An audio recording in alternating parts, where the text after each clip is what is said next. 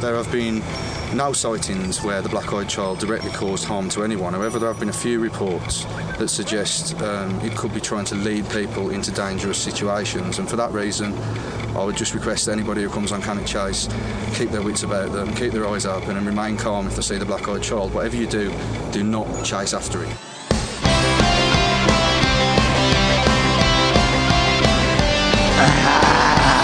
Listen, living, listening to Synchronon. Sick and Wrong. Yes, you're listening to Sick and Synchronon. The Sick and Wrong, the world source for antisocial commentary. God, what a bunch of scumbags. Good evening. Welcome to Sick and Wrong, the world source for antisocial commentary. I'm your host, Dee Simon. Uh, I'm Harrison. Harrison, what's cracking? Cuckoo. I'm, I'm cuckoo for Cocoa Puffs, man. Has it been one of those kind of weekends? Yeah. Wow. Yeah. Just like I, you know, I take an antidepressant that like I don't, that doesn't actually do anything anymore because it's like I've been out for so long. And I don't think it ever really did anything to be I honest. imagine your like synapses are just completely frayed anyway. I'm sure, yeah. But it's like I can't. The only thing is I I can't stop taking it. You know. Um, Oh, because if I stop stop. taking it, then I'll like go all over the place. You know. Do you immediately become psycho like within a couple hours? Usually take a couple days.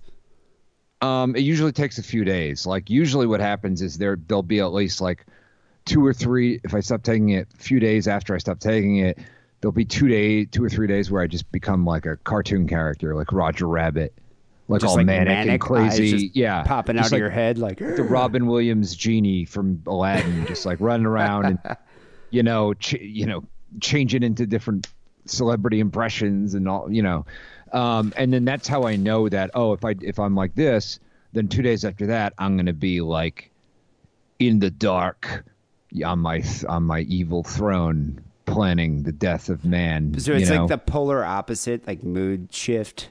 Like that Yeah. you're just because it's like I mean, not that it does any, anything to my normal depression, but it's still something that is holding a door closed, um, and that doesn't do anything. But if all of a sudden you have something that's like holding a door closed, move, and the door just swings open instead of just opening normally, so then all of a sudden I'm just all over the place. dark Basically. suicidal thoughts. Yeah. So it's Wow. like because normally I have I'm miserable all the time, but some but I knew today was fucked up because I had forgotten that I hadn't taken it. I'm really bad with remembering those things, and it was just like the voice was just like, yeah, you you know you know you, you need to take that you need to open up your arm today. That's that's what you got on the agenda. like that's that's what needs to happen today. So you don't hear voices. You need to carve up your body like Victor Zsasz. But is it an actual voice? Like, are you hearing No, it's not an actual voice, okay. but it's like my mind. Sometimes when you know when your mind tells you things that you know or it's just not, suggests things. I yeah, think it's not yeah. like you. I mean, obviously it's you, but it's not you. It's not like your normal, you know, introspection voice.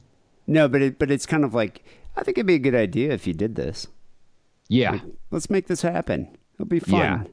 like my brain does that sometimes. It'll it'll be like, oh, this person, this your friend, they're your enemy.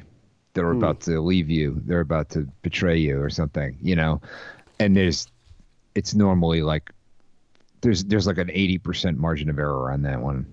God, isn't Um, that just kind of so- how people on meth feel all the time? No, that's a little different. That's a little. That's a It's little. like the I have a friend. Yeah, I have a friend of mine who's the you know friend who's living in that house, and they think that when I went there last time, they're like, "There's this place is haunted," and then they're showing me because they have cameras everywhere, of course, because they're crazy, and they were showing me footage of like you know, see this ghost, and it's like that's a reflection. It's called a reflection, you know. Well, that's what happens when you smoke meth and you don't sleep for fucking two weeks. Yeah, yeah. You know. Um, yesterday, I should have called you yesterday. It would have been being that you were so manic. You probably would have had a you probably would have had a field day. I wasn't this- manic. I skipped rally. the fucking Robin Williams. Oh, you didn't even have the entirely. mania. Oh, yeah, okay. that's so you just I, went straight into the darkness. Yeah, it was scary. Yeah. I'm glad I didn't call you then. Okay, yeah. I've been a buzzkill. yeah. Um, well, it's good to good to know that you're you're back on track now, though. Well, it takes a few days to start working. I had to go get the medicine. So, I'm sure recording this podcast just buoys your spirits. Oh yeah, yeah, it'll be great. So uplifting. I had I had no patience for any kind of shtick in the the calls we did for Patreon. So Oh, wait till you hear Yeah. the calls coming up. oh god, So we'll see. Um, yeah, so yesterday I had some friends that invited me uh, downtown to go drinking it. Do you ever go to the Redwood Bar, that pirate theme bar? no. It's kind of cool. It's on Third Street. It's an alright spot. They usually have, they have some, sometimes they get some decent bands there. But anyway, we're gonna go there. So uh, I went and met them at Grand Central Market first to get some food. I go down there, and there's just a shitload of people. And like you know, there's a lot of people in LA anyway. But this day, there are just a ton of people, and they're all wearing like Bernie shirts, like Yeah. Bernie Sanders shirts. And I was like, is there like a rally or something going on? And sure enough, yeah, Bernie Sanders had a campaign rally in uh, downtown LA yesterday. And uh, so I went over there to go check it out because I don't know, something to do. And they had like a stage with like a bunch of bands. That, that's what's kind of funny with like someone like Bernie Sanders, you know, dudes from Rage Against the Machine, like Tom Morello, are like, yeah, you can totally use my songs. Yeah. You know, they were playing like Paul Simon songs right before he went on stage because they were like, yeah, totally. But you know, if like Trump tried to use a Paul Simon song, they would, uh, Yeah. they would like, you know, call their lawyers and, and freak out, get a cease and desist. But with Bernie, you know, everybody loves Bernie. Yeah. Um, yeah, you know, and, and Creative like people, thousands of people. by and large, tend to be left wing. Yeah, It's just the, this I is the mean, way the world is. You know. Unless they're country musicians, they're country stars. Yeah, there are exceptions. It's not always Yeah. the case, but it's usually the case. Yeah, that'd have been great if like he came out with like a MAGA hat on. Yeah. like Bernie Sanders MAGA hat. But uh, there, thousands of people. I figured there would be a lot of like you know hot college age you know socialist Liz action at the Bernie Sanders rally. There were you know I would say majority of people were like I don't know thirty year old white dudes, kind of paunchy, you know, balding. Yeah. You know, but that, I think that's what most of them. Definitely a beard. Most of a lot of bearded men out there. Um, but I was surprised there were, there were. I mean, there were some. Yeah, obviously there were some attractive women, but uh, much less than I thought there would be. Because I thought Yeah. like all college age people just revere Bernie Sanders. Yeah, I I feel like maybe that might be the you know more common in cities other than LA. Yeah, maybe. Yeah, know? uh, probably in like. I bet you in San Francisco, you had one in San Francisco today. Yeah. Um, but yeah, like talk about a cult of personality though. Like people were freaking out. Like Yeah. Bernie, Bernie, just chants of Bernie. And anytime anyone mentioned Trump, it was just like booze. Yeah. Across the way. It was it was kind of funny. Um, but Bernie Sanders came out. I love the way he says the word Mueller, like the name Mueller. Yeah. Mueller. Mueller. Right. The Mueller Right. report. I think that guy should be president just so we could hear his voice. Yeah. He has such a great voice.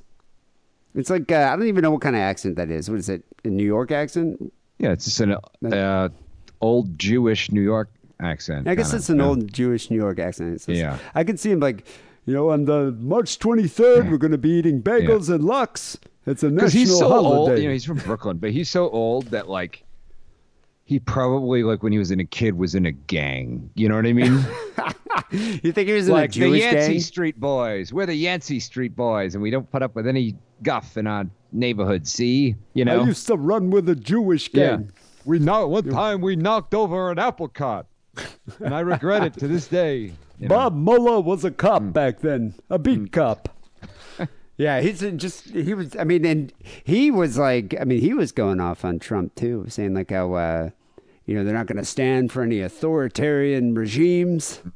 Like, yeah, he was great. Went off on, uh, you know, talk about health care for everybody, stopping police brutality, um, you know, education, free college for everyone. Yeah. Um, but one thing he did not say anything about at all, nothing about black eyed children. Really, Not a single thing about the black eyed kids. that's a biting issue. You know. I, you know, it's, it's something that I'm concerned about. Yeah. I mean, I, I don't, I don't want to live in a nation of black eyed children. No. You no, know? no. And uh-huh. Bernie Sanders seems oblivious to the issue. Yeah. So I don't know if he's going to make the Democratic nomination when he's ignoring major issues like that. Maybe. I would love to see him uh, debate with Trump though, because I think I think Bernie, I can I can see Bernie resorting to name calling, and that's what you have to do to become a president. You got to you know name calling and You know, Well, I think he, I think, I think he and and Trump would understand each other because it's like they're both kind of like you know Trump is from Queens and you know Bernie's from Brooklyn, so it's like they know how to deal with each other. You know, yeah, I, I like wonder. like most of the Democrats like didn't know how to deal with Trump because they're like, oh, he's not he's not supposed to call me a you know, you know, crazy stupid whatever my Crazy name is. Bernie. You know, like they don't they don't get that. They're like, oh, we don't. Oh, how do we do? You know, they're like and even the other Republicans They act like do. Margaret Dumont. You know, like a like a shocked dowager or something. Like Ted know? Cruz, remember his face? Like, ah, Yeah, yeah. Whereas know. Bernie would know how to, you know, he, he knows how to. He grew up, you know, in the Yancy Street gang. He knows how to deal with, you know, du- bullies and Queens douchebags and all sorts of people. So I think he would he would end up saying something like, "I'm not going to lim- you know reduce myself to name calling. I'm going to talk about the issues." But that's Yeah. what Americans want, though. We want name calling and you know feces smearing and and obscenities. That's what that's what Americans want. So I don't know if uh, if he'll appeal to them, but maybe. But he's definitely not going to appeal to anyone unless he uh, addresses the black-eyed children issue. yeah, I mean, the preternatural threats is the number one. You know, That's what I'm the- concerned that's about. the number one thing I'm concerned about. So that's my issue. At least Trump has Space Force. Yeah, You he's know? got Space Force. And Space Force, are, are they kind of like the Men in Black? Like, are they going to go investigate all the issues? No, sp- I think Space Force has to be in space. Oh wait, they, You know? oh, it's yeah, not, and when they're not in space, they got to be training to get back into space. oh, I didn't know it was just in space. So they're kind yeah. of like Star Trek.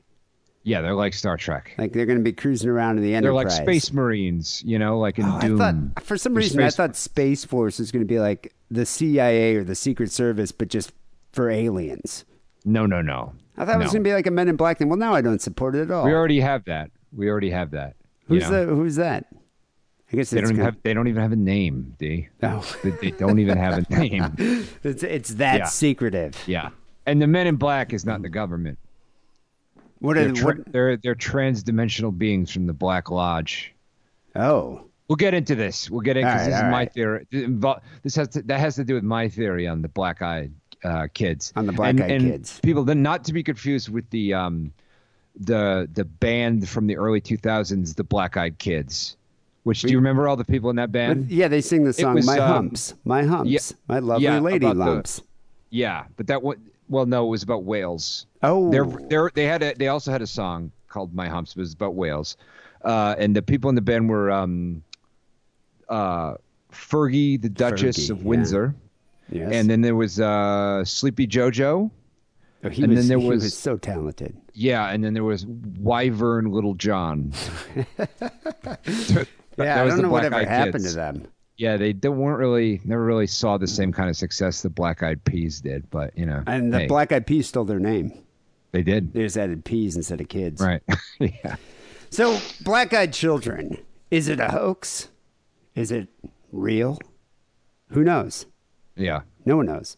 Um, they're supposedly normal looking kids, normal looking children ranging in age from five to about six, or even to their mid teens. Yeah. Um, they've been described as wearing white bedclothes, normal attire, or having pale skin with the pallor of death upon it. And when you say bedclothes, it's usually like 19th century shit, right? You know, yeah, like kind Back of like a, a white like, robe. Yeah, or like a Not night, like you know, like like uh Sc- Ebenezer Scrooge, you know, wears like a nightgown Like a at night. nightgown, yeah. Yeah, a dress, a night shirt, like that kind of thing. You know what it reminds me of? Uh, did you ever see that Christopher Reeve horror movie called Village of the Damned? Yes, it's a lot like Village of the Damned. That's a, that's what I picture. Like, and they, Yeah. they kind of wore like those sort of sheets, and they're all pale skin. I don't think they had black eyes though. Those kids. They didn't, but they had weird eyes. But in all the stories about the black-eyed children, they all kind of very pale skin. They kind of look like young goths. That's what they are. Yes. Um, one key feature, though, remains constant about the appearance with all the stories is their eyes. Their eyes always appear as jet black pools of inky darkness. No Yes. sclera, no iris or pupil, just jet black. I think uh, Marilyn Manson does that. He, yeah, he's got some. Uh, he's got a pair of contacts for that. He's a black-eyed kid, I bet. Maybe. He was a spooky kid. you know, He was a spooky kid. Yeah. a spooky man. So, according to the urban legend, this is how it goes: the black-eyed creatures appear to the unwary. Usually late at night, they knock on doors or windows, asking in monotonous voices to be let in, or hmm. sometimes they even giggle in like a high-pitched tone. So, I guess they say like if if one calls on you or knocks on your door, you just slam the door and walk away as fast as you can. Correct. Yes. That's what you're supposed to do. That's what you're supposed to do. Yeah. You know, I looked it up on Snopes and I was doing some research. Snopes says it's an urban legend. They don't they don't say false. They just say it's a legend. But okay. but when when did it all start? Like when did this, when did the legend start? Because it's not something from like the '60s or '70s or. I know, like what- how you still use terms like hoax and urban legend, Well, even though we we, use we it? live in the post-truth age. that you know is what I true. mean? You still you're you're hanging on to the old ways, and you need to not. Do What is a anymore. hoax? Exactly. I mean, is there anything that can be what a is hoax true? anymore? What is truth? There you is no truth. Yeah. Or So- is truth purely subjective? If, people believe in things, then they're real. That's kind of how it is now. There you go. I mean, uh, uh, look at Fox News. So, uh, All right, come on. All right, come on there, Trevor Noah. Let's not. You know what I mean? all right, we won't What, go there. what are we doing here? You know? So the origin tale of the Black Eyed Kids is difficult to point down, but they say it like the stories started originating back in like mid to late '90s across the internet message boards. So that's like the earliest known account of the Black Eyed Kids Yeah. was uh, from the early '90s. But they all pinpoint all the research I've I've read about them. All pinpoint to this one internet blogger journalist named Brian Bethel, who claimed to be the first person ever to encounter one of these kids. Um, and that that happened in '96, in 1996, in Abilene, Texas. Um, did you read? Did you read his account? That guy's kind of I did, I did read his account, yes. and he, you know, the guy, you know, people still ask him about black eyed kids and send him stories. I was thinking, like, it might be kind of funny to see if we can get him on the podcast, but he doesn't even like to talk about it anymore. Oh, really? Yeah. Yeah, Since guess I he can refuses to that. deal with it. What else is there to say about it, you know? Oh, yeah. But I mean, Yeah. I wonder if, like, did, did, did this guy, you know, become a paranormal investigator or something, or, or, or found his own, like, nonprofit to investigate encounters with aliens? I don't know what I he get- does. I got the impression he was already some kind of weird paranormal journalist or something. Sounded like. Well, it's weird that they, Because if he was a real journalist, he never would have written that. You know what I mean? Even if that did happen to him. yeah, that's true. So, yeah. So he was saying that uh, he uh, was in the middle of the, I guess not middle of the night, it's probably around like 11 o'clock at night. He went down to the site of Camelot Communications, which is one of the area's original internet providers, to pay his bill. Like I guess he was gonna like write a check and like and pay it right there, which I guess we, we did have to do that back in the day. Yeah. Um, I usually mailed mine, but I guess you could drop it off. And he said as he was writing the check out, there was a knock on his driver's side window, and there were two young boys, somewhere between the ages of nine and twelve, dressed in hooded pullovers. He, you know, cracked the window a bit, thinking that they were going to ask him for money. And then he spoke to the the kids. He said one boy uh, was olive skinned, curly headed. Uh, the other is more of a redheaded, pale skinned kid. Um, he called the one kid that uh, he spoke to the spokesman. And they said that he, um, he and his companion needed a ride. They wanted to see the movie Mortal Kombat, Yes. but they had left their money at their mother's house, and then they wanted a ride to go see Mortal Kombat, which is kind of weird. Eleven o'clock at night, two kids randomly go into someone's like a parked car. Mm-hmm. Aren't you, isn't that stranger danger? Well, they're, you know what I mean? They're kids. They don't give a shit. Yeah, but as a kid, Yeah. would you go up to like some random car and be like, "Hey, I want to go see Mortal Kombat. You give me a ride?" Um, I would never do that. I might, you know, maybe It's- You probably could have got diddled. if I needed a ride, you know what I mean? Did you ever hitchhike? When I was uh, older, you know? I think at that age, at that age, I was like very distrustful of just any adult. I say. You know, I just probably wouldn't even deal with it. Plus, I mean, my parents like scared the shit out of us. Oh, wow. Yeah, like there was a. I remember there was a guy. I know I talked about this guy in the podcast before, but there's a guy that drove around um, when we were. This is like probably I don't know, maybe it must have been like maybe fourth grade. Yeah, maybe fourth grade. He drove around in a blue Pacer and he handed out Smurfs to kids. Yeah. But if you took a Smurf, he'd pull you in the car and then uh, rape you. And so Oh, and did he hand out um, uh, hits of LSD that had Mickey Mouse and other childhood characters on it, I've heard of that, but not not, Yeah. not the Smurf And- pedophile. and Snickers bars with uh, razor blades inside? Well, but you ever Yeah. you've never heard about the Smurf pedophile, but you heard of strangers doing doing that. But the Smurf Sure. pedophile was the Yes. one that I don't know why they they all the parents used to say that in uh Right. when we were growing up. So I was like, holy shit, there's a guy driving around, a fat guy driving around with Smurfs, a box of Smurfs, and if you get in his car, you get a Smurf, but you also get raped. You know, in the old days, they didn't used to warn children about that. They used to just be like, "Don't get too close to the river, or Jenny Greenteeth will eat you." You know? Just spreading irrational Yeah. fear. yeah. Um. So anyway, this guy, uh, Brian here, was in his car. His two kids asked him for a ride. He said he had an irrational fear, even though there was no reason to be frightened of these kids. He just felt this, like a visceral, like fear, like a fight or flight response. Sure. Um. You ever get that from people? like fight or flight? Yeah. Just all of a sudden, you get like your lizard brain warning you about something. Yeah, I guess I, I've had that before. Yeah. You know, That's what you. uh, That's what's supposed to happen when you meet a psychopath. you're supposed to like have a like a little alarm in your head or Yeah. something. You're. Yeah. I mean, I've had All it. people have a sense of that. It's like a. It's an evolutionary thing. You know. It's like you sense danger. Yeah, and it's like sometimes you'll sense it and you won't know why, and it, you know it might be because something like that.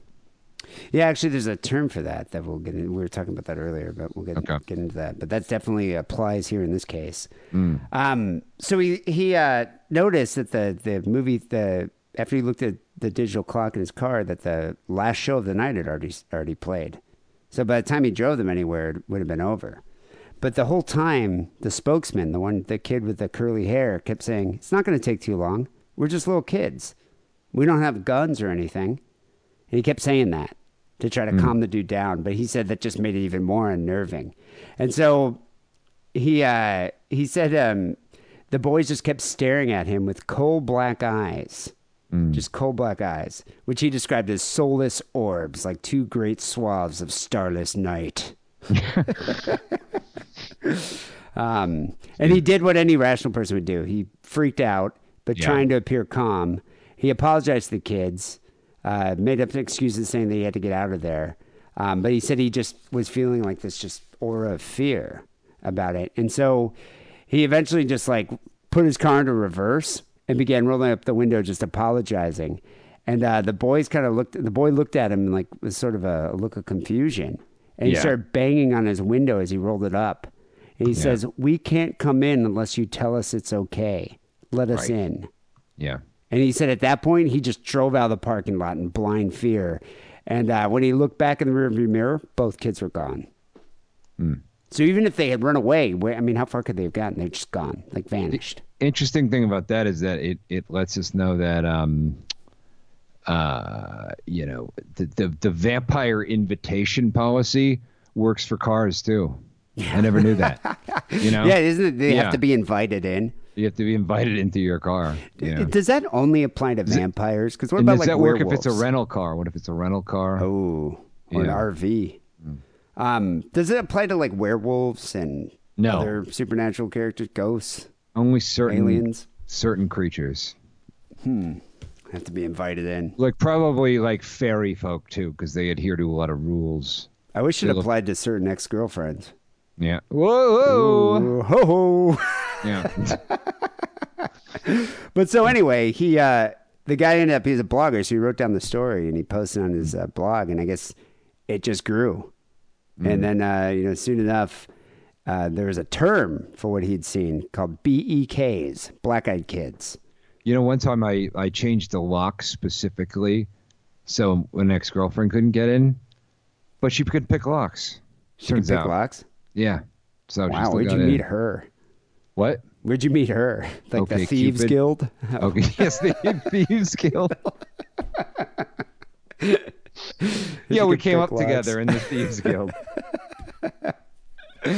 Um, but what's been interesting to him is that a lot of people reached out to him and contacted him about this. But some of the uh, and, and some of their encounters almost copied his story you know, too closely, so he kind of dismissed them. But he said others had the same like subtle ring of like panic or and helplessness that he felt. So really, I mean, these stories started circulating since uh, '98 when he posted this, but you know, they and now, I mean, there's still reports coming out with uh, these increased sightings or uh, paranoid overreactions to like a simple event. Uh, But yet, there's never been a shred of evidence so to suggest that BEKs are actually present in any way. No one's ever seen them. People have claimed to have caught them on video. Did you see some of the videos on YouTube? I didn't actually. No. You can search, you do a search Yeah. black eyed children on YouTube and you'll see a bunch of videos. And it's like, but I mean, I don't know. How could you believe any of that? Right. Like, how can that, you know, be known as evidence? Um, so, You I mean, you can't really. I mean, have you ever seen the um, God? What are they called? Gnomes in South America. El Duende. chupacabras? You ever No. see it? You ever see any videos of El Duende? No, but I mean, when they, they look oh man, a, they're great. They're it's like a little great. Mexican kid or something. It's like it, no, it's like a bunch of like you know dudes somewhere in South America. I don't know. They're hanging out at night. They're like oh yeah, talking to each other. For some reason, filming it. For some reason, that's not clear, even though nothing's happening. And then all of a sudden, they see like a little guy in the distance, and he comes up to them, and he's like, la, la, la," and they're like, oh, they all run out. it's the best. Did, did it actually show what it looked like? Literally the best. Um, it's very dark, but Oh, it, really it looks dark. like a little gnome. Yeah, these That's videos. what they call it. They call them El Duende. In, in these videos of the black eyed kids, it's just really grainy footage. Like you could barely Yeah. even tell that they have black eyes. But I mean, if you think about like, you know, in the day and age of the internet prankster, Yeah. it seems like it'd be something that'd be really easy, you know, to set up. Um, but anyway, this uh, this writer here, the the article that I read about the BEKs, comes up with several interesting possibilities to how they could exist. So, the first he said is that um, just discussing like the overreaction on the part of the witness. Um, for, for such an event, he calls this. He uses a term called priming. So mm-hmm. priming is where a pre-suggestion has already been placed into the mind, and only an activator stimulus, as appropriately vague in the right circumstance, sets off the connection between the knowledge in your brain and your senses making a false connection. Right. So, which leads you to a flawed conclusion that isn't supported by mm-hmm. any evidence. So when if you think you're going to see the clockwork elves when you take DMT, you're probably going to see the clockwork elves. Yeah. Right. More or less. The same Yeah. idea. Like you're primed, you've already primed yourself to think that. It's kind of like haunted houses. Like Yeah. When you go to a haunted house, if someone, if you're in a in this house, this is an old house, you just went in there, and people are like, "Well, it looks like a haunted house, but it's not. It's like my grandma used to own it." You'd be like, "All right, whatever." But if someone had told you before that someone was murdered in the home, and it's haunted, I think you've already primed yourself to think that you're going to hear voices or something. Sure. So that's what they do with uh, you know ghost hunters and their EVPs, you know the uh, Yes. voice phenomena. Like they uh, they go in there, they tell you like, "Did you hear a scream?" Yeah. And I think it's by by suggesting that, then it's like, "Oh yeah, I actually did hear a scream, even though you didn't." Of course. Uh, priming priming is also tied to uh, period pareidolia, which is the unification of sensory data into a familiar subject based on the perception of complex lines, patterns, and gradations. So, based on certain events, like your sensory data, that's where you develop a fight or flight response. So, kind of like, uh, I, I think it's an evolutionary advantage that humans have the ability to sense danger like that. yes. So, it's like, so you avoid, you know, being eaten or killed. Spidey sense. Well, it's also why, like, you know, we're trained to re- also trained to recognize deception.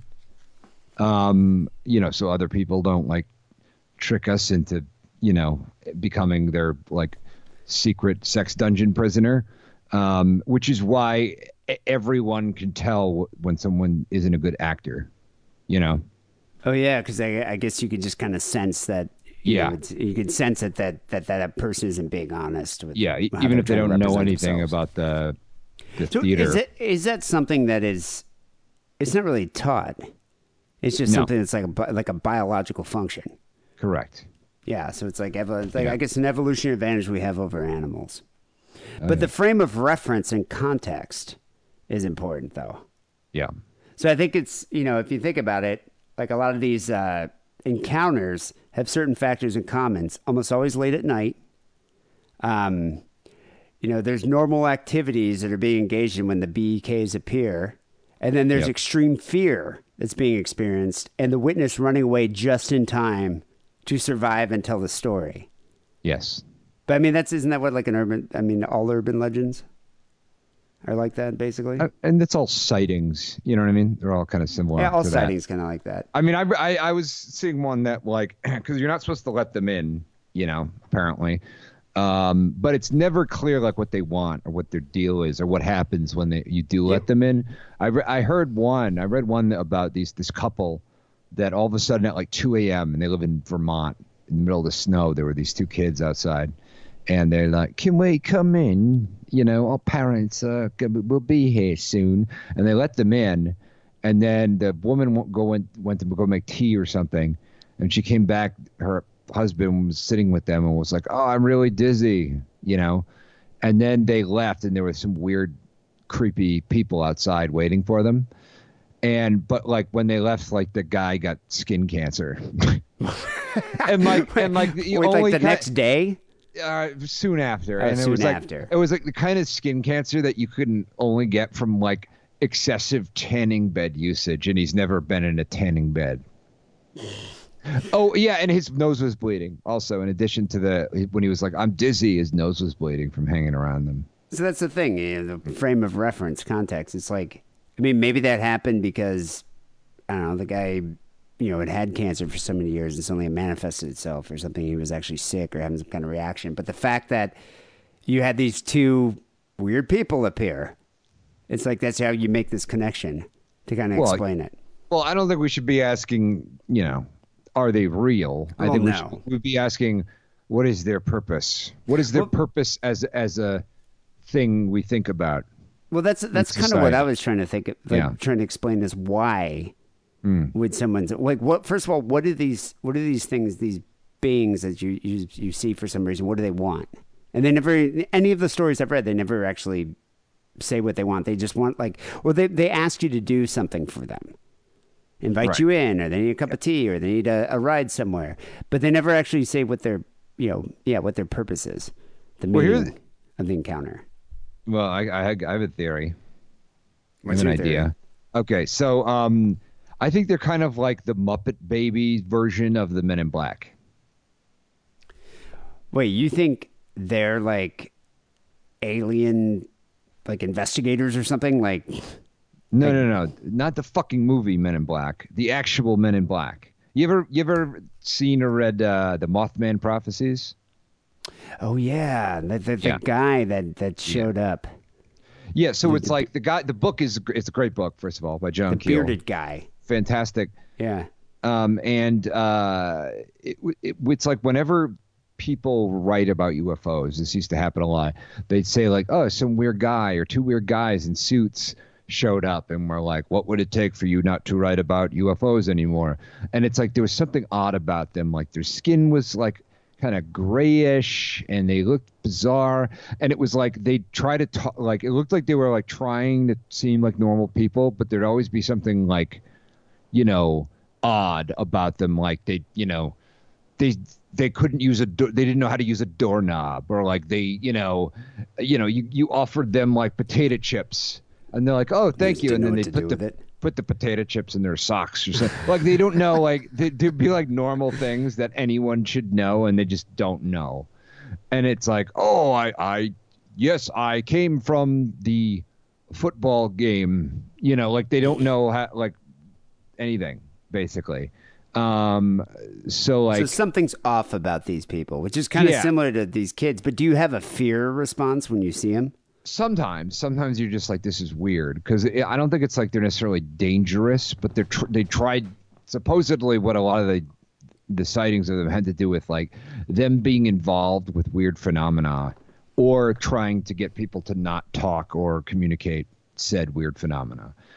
And uh they're like the idea behind them is that they're actually these weird like beings from another dimension. And the Mothman is as well, because apparently the Mothman, you know, you'd see him, he'd be flying around, and he'd do, you know, there'd be a flash of light and weird shit would happen, but he'd also like call you and know weird stuff about you, and he would like kind of know the future and know weird things. Um, and it's kind of like they're kind of beings that uh, interact with our world in a way that we could never even hope to imagine what the fuck they're trying to do or why. But do you think they're doing something malicious or malevolent? Like, is it a Not- malevolent purpose? Are they trying to like abduct your newborn?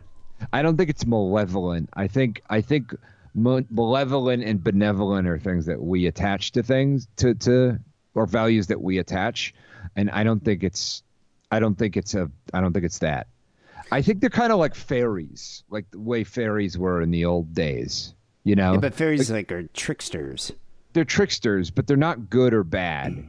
They're Yeah. trying to do things, and it's like sometimes the result for us is good, sometimes it's bad, sometimes it's like, what the fuck just happened? Um, In a lot of these cases, it seems to be what the fuck just happened. Um, which is and I, I I think that's part of it. It's like you're like, what the fuck just happened, and that's why you're like trying to make sense of it. Like, there's no reason for me to be scared of these two children. Yeah, I was freaked out by it. But some people say it is bad. Some people say they're actually from a place called the Black Lodge, which is very similar to the place in um, The Twin Black. Peaks. Twin Oh yeah, Twin called the- Peaks. I mean, he didn't get that from nowhere. That was the thing Aleister Crowley talked about a lot, the Black Lodge, which is where these like sinister beings are from and what they're trying to do. So what? What did? So what do they think the purpose then of these black-eyed children? Do they are they like these soulless demons that come into our dimension from the Black Lodge? No one of any credibility, even in the world of you know uh, paranormal, supernatural literature, has addressed the black-eyed children. Only weirdos like us and people Yeah. with shitty YouTube shows and you know. Uh, no, no one of any caliber, even in the realm of stupid nonsense, has addressed them because Sure, nobody. coast to coast talks about them. I'm sure, but nobody actually knows what like what they're fucking doing. Whereas the Men in Black like seem to have some kind of weird agenda. But it's like even the Mothman, it was like he came, and it was right before that bridge collapsed. Yeah, yeah, to warn people about a calamity, right? But it's like he kind of, but it's like it. He's like this is gonna happen, and it was like he wasn't trying to stop it. It was like it was gonna happen no matter what. But he's trying to do something, and it's like we, our minds are too small. Like we can't wrap our brain around what the fuck these things are trying to do. So maybe these kids were there to warn this man about cancer. Do you remember that uh, sensational Alex Harvey band uh, Oh, yeah. song Isobel Gowdie? Oh yeah, It's about a famous witchcraft case in Scotland. And it's famous because it's like this woman gave like fucking two days of testimony about meeting the devil and meeting the queen of the fairies and doing all this crazy shit. And it's like the the, the being she describes meeting, who's the devil, seems very similar to a lot of these weird black creatures like the men in black or the black eyed kids or something. And that mm-hmm. actually rings true with a lot of fairy encounters as well. but they encounter like a black fairy or a black type of like a being in all black. Mm, not necessarily in all black, just like the nature of these creatures and what they look like. And they're, you know, they're like, their skin is like kind of translucent yeah. or pale or weird or, you know what I mean? Hmm. Yeah. Like they're not, there's something off about them. So this writer is trying to explain like. I I guess try, trying to explain how these things could actually exist. Like, so could they even exist as real flesh and blood people? Well, they said that the dilation of the pupil in the human eye is called mydriasis. And so it's typically not the result of a physiological condition or cause. Um, but normally, you know, the pupil enlarges or constricts based on the amount of light entering the eye at any given time. So there, he was saying that uh, the only other things that could cause this is a blown pupil, which means the pupil is dilating beyond normal limits. Uh, Adie's tonic pupil is a condition where one pupil is larger than the other, it's mismatched in size. Uh, drugs can cause it. You know, um, you know, uh, what phena, phenylephrine, which is found in Sudafed and decongestants, can adrenaline. Uh, It's like when you get your eyes dilated and or, and you have to wear those weird old lady blue blocker glasses for the rest thing. of the day. Yeah. Antidepressants. Yeah. Maybe your pupils are big. yeah. Um, yeah, these kids are all hopped up on uh, on the LSD. yeah. That's probably why it's happening. Wait, LSD they- makes your pupils. Yeah, LSD makes your pupils large, but doesn't heroin make your pupils tiny? Yeah, it does. Yeah. Yeah, uppers generally make your eyes big and downers make them small. Um, there, there was one thing I was reading that was actually like, oh, a man, you know, the man in black, yeah, man in black was also this being called Aiwass, this intelligence that Aleister Crowley started talking to, and that actually gave him the idea for the law of Thelema in one other book of his, like this being, which is actually very similar to the being that um, Malcolm X describes that he meets in prison when he's just sitting in, pr- like in the oh. movie, they they have him and he's it's it's Elijah Muhammad that comes to him in prison. In Yeah. the in the autobiography, it's just this like weird guy that he's like he's not black and he's not white, he's kind of gray.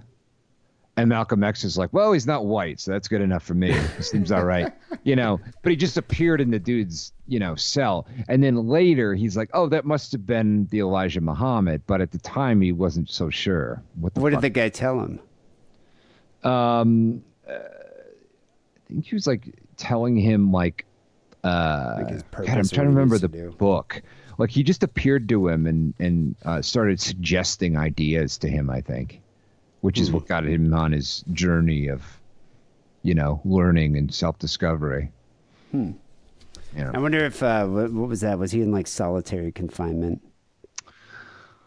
Um, I don't remember. It's been a while. Sounds I haven't read the books in high school, you know. But yeah, Yeah. that's that tends to be how that happens. Yeah. So that, I guess that's the thing. It's like you never know. Uh, you know, I mean, it it could be a physiological reaction to something that can cause your eyes to to uh, your pupils to uh, dilate and get massive. I mean, you can go have your eyes checked. Maybe the kid just had their eyes checked, and it's at night, and he you know knocked on the wrong door of a car, and someone looks at him. It's like, wow, this creepy looking eight year old has dilated pupils. It's a black eyed kid. You know, it doesn't really or they're, ex- or they're trans-dimensional Muppet babies. You know, I mean, either, you know, Yeah. you could go with Either one makes perfect explanation sense. or yours. Either one's totally fine. Maybe yeah. they're Marilyn Manson fans. that's that's you know? that's they got- probably. Did they have their eyebrows shaved? Ooh, that's a good question. Yeah, then they'd be Marilyn Manson fans. Do you remember? Did you like when I was in high school? Kids who were into Mar- Marilyn Manson shaved their eyebrows. That was Wasn't a that thing. because that's kind of what he did? Didn't he have Was- like what was it? Antichrist Superstar? Didn't he have uh, his eyebrows shaved during that one could remember all the things on the cover? There's one he has Yeah. like this humanoid type of uh, cover. I forget which one it is. Uh, you might be thinking of the the one that's actually good. Mechanical yeah, there's one Animals. album that's actually pretty Mechanical decent. Animals is actually a very good album. Yeah, like you know, I I came to appreciate Marilyn Manson when I was working the strip club. Never Hmm. liked Marilyn Manson prior to that, but then after all the shitty music I had to play on a regular basis, Yeah. you know, Marilyn Manson was actually kind of a welcome reprieve because it's like, all right, sure, I'll play this fucking you know, um, his version of uh, Sweet Dreams. This is gonna be great. Yeah. Like it's better than fucking R. Kelly Mm-hmm. or Fifty Cent. But yeah, I uh, my my take on this whole thing. I think they're internet pranksters. I think they're kids, they're teens going out, maybe with fake, yeah, probably with like fake contacts, going out and just pulling a prank. I think they're studio gangsters. They could be studio Yeah, gangsters, internet pranksters, or Yeah. interdimensional beings. Yes. What do you think? Who knows? Mm-hmm. but remember how they were doing that with the clowns recently? Yeah. Oh, yeah. The clown. Yeah. So- and oddly enough, the the the the uh, Nation of Islam tried to stop the clowns too. If you if you recall. Did they? Yeah. When do? the clowns started appearing a lot in like South Carolina or something, the Nation of Islam had a press conference about it. And they're like, with Farrakhan going out and, like- security. no, it wasn't Oh, wow. Farrakhan. But yeah, they had like, if you want like guys in bow ties hanging around to beat up clowns if they show up, that was the thing. Wow, that's amazing. It was a great moment. I really liked it. Yeah. Well, that's the thing. Anything could start as like an urban legend, you know, mm. and it's sparked by one story, and then it just takes a life of its own, yes. you know. But I personally, I'd like to think that they're inter- interdimensional beings that are here to warn us about something, Right. you know. Yeah. So anyway, Black Eyed Children. Hopefully, Bernie addresses this before we nominate him for president. Uh, there's a silent there's a silent majority in this country, and they're people who care about the black-eyed children and other weirdo nonsense. And mean- those people are not being addressed at all in our political system. Yeah, it's like here they're blah blah blah, universal health care, blah blah blah, Yeah. free tuition. Nothing about the Black Eyed Children. Although oddly enough, the only person who does address this stuff is somebody very popular, and it is Alex Jones. Yeah, He addresses all this kind of nonsense. maybe he should run.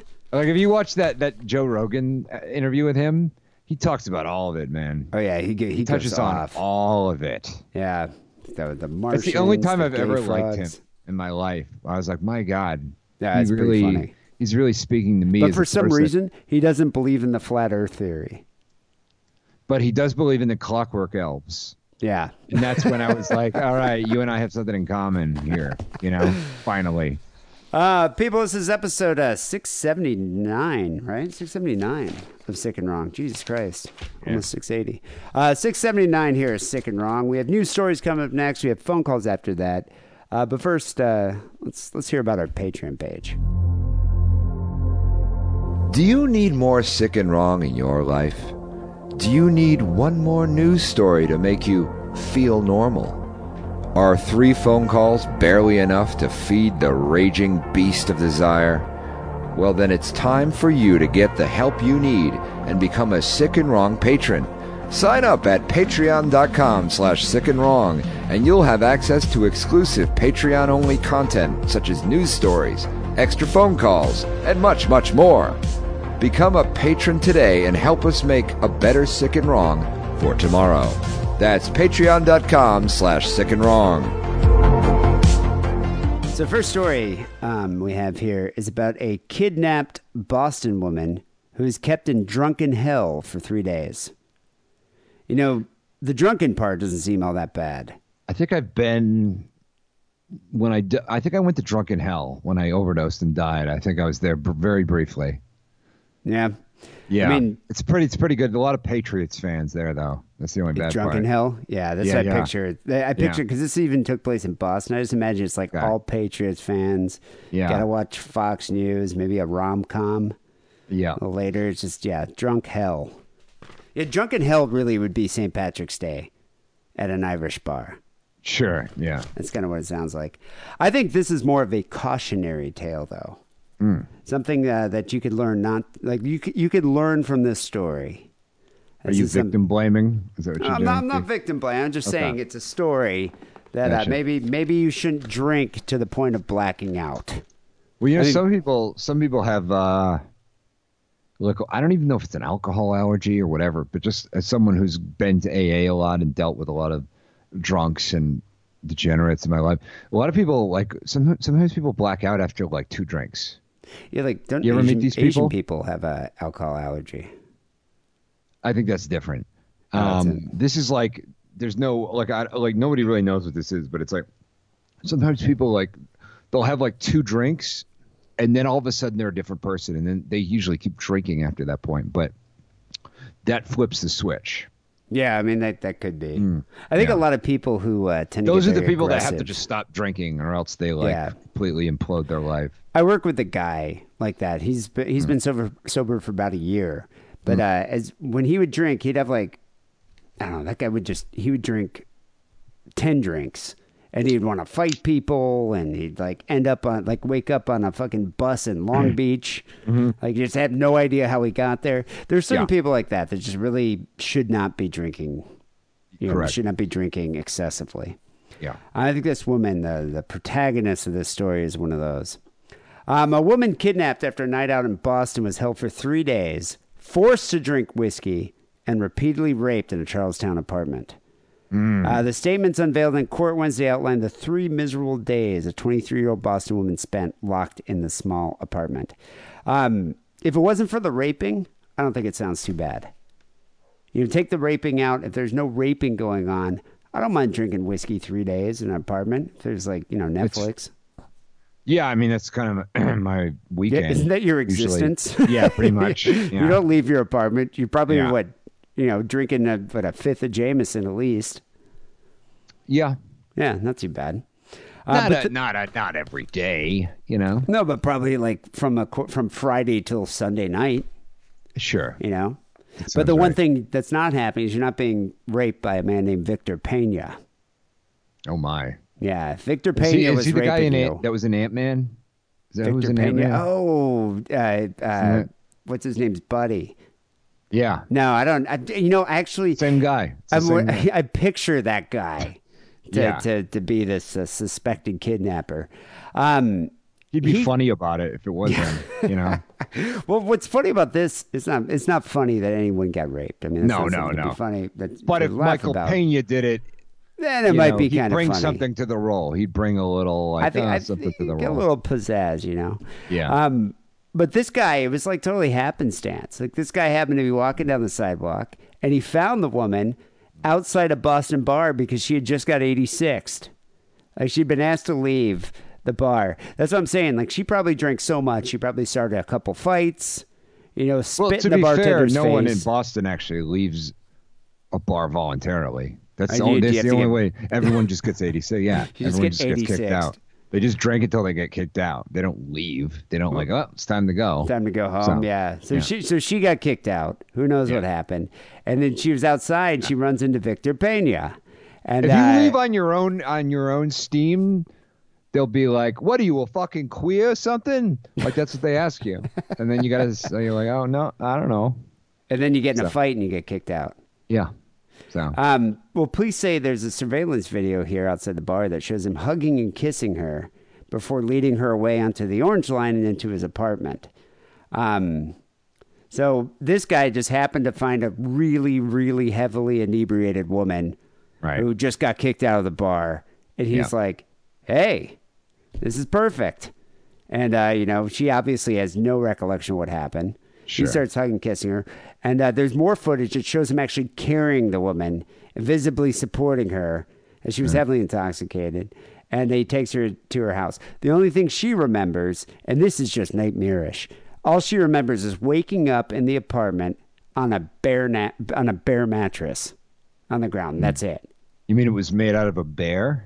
No, it's just a Like a bearskin no rug, sheets. kinda? no, Oh, it, was, it oh, wasn't okay. that Oh, romantic. Yeah, Yeah. but but talk about like the worst blackout ever. Like I, you know, I Yeah. black out occasionally. You think he could at least, you know, he's like, you know what? I got a woman. here. I should put some sheets on there. I should put some sheets on. You know, you think he'd at least put a sheet of the bottom sheet thing or something. like a blanket at least or Yeah. something. My God, maybe a couple candles. Yeah, I mean, I've, I've slept on my share of bare mattresses. You know, um, I mean, yeah, but but I, I I could imagine though just a worse feeling than uh you know after just getting you know, blackout drunk and you wake up and instead of being in your bed, which that's what Yeah. happens to me is like I usually wake up and I'm fully clothed and I'm like oh shit, do I have my wallet, and my phone? yeah, That's usually what I want to make sure. If I have my wallet and my phone, then it's like, ah, fuck, I'll go back to bed.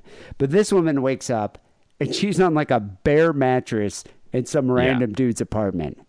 Yeah. Because your question is always like, oh shit, who did I have sex with? That's, That's- usually my yeah. question in that situation. Yeah. And if it's like if it's on a bare mattress, it's you know, no one, no one good, no one, no one good. Yeah. I think I made a bad judgment call last Yeah, night. yeah. It's a bare mattress on the ground. Yeah. It doesn't say that there's any other furnishings in this apartment either. yeah. It's just, yeah, not a good decision. Uh, when she tried to get dressed and leave, Pena physically stopped her, told her to be quiet, threatened several times to kill her, and he said that he rescued her on the street, he loved her, and they were going to start a family.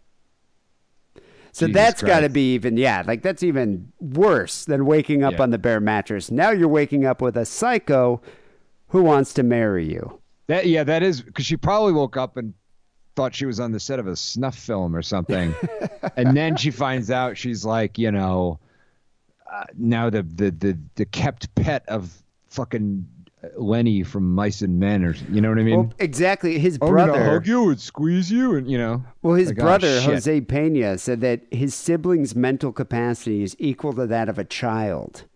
Yeah.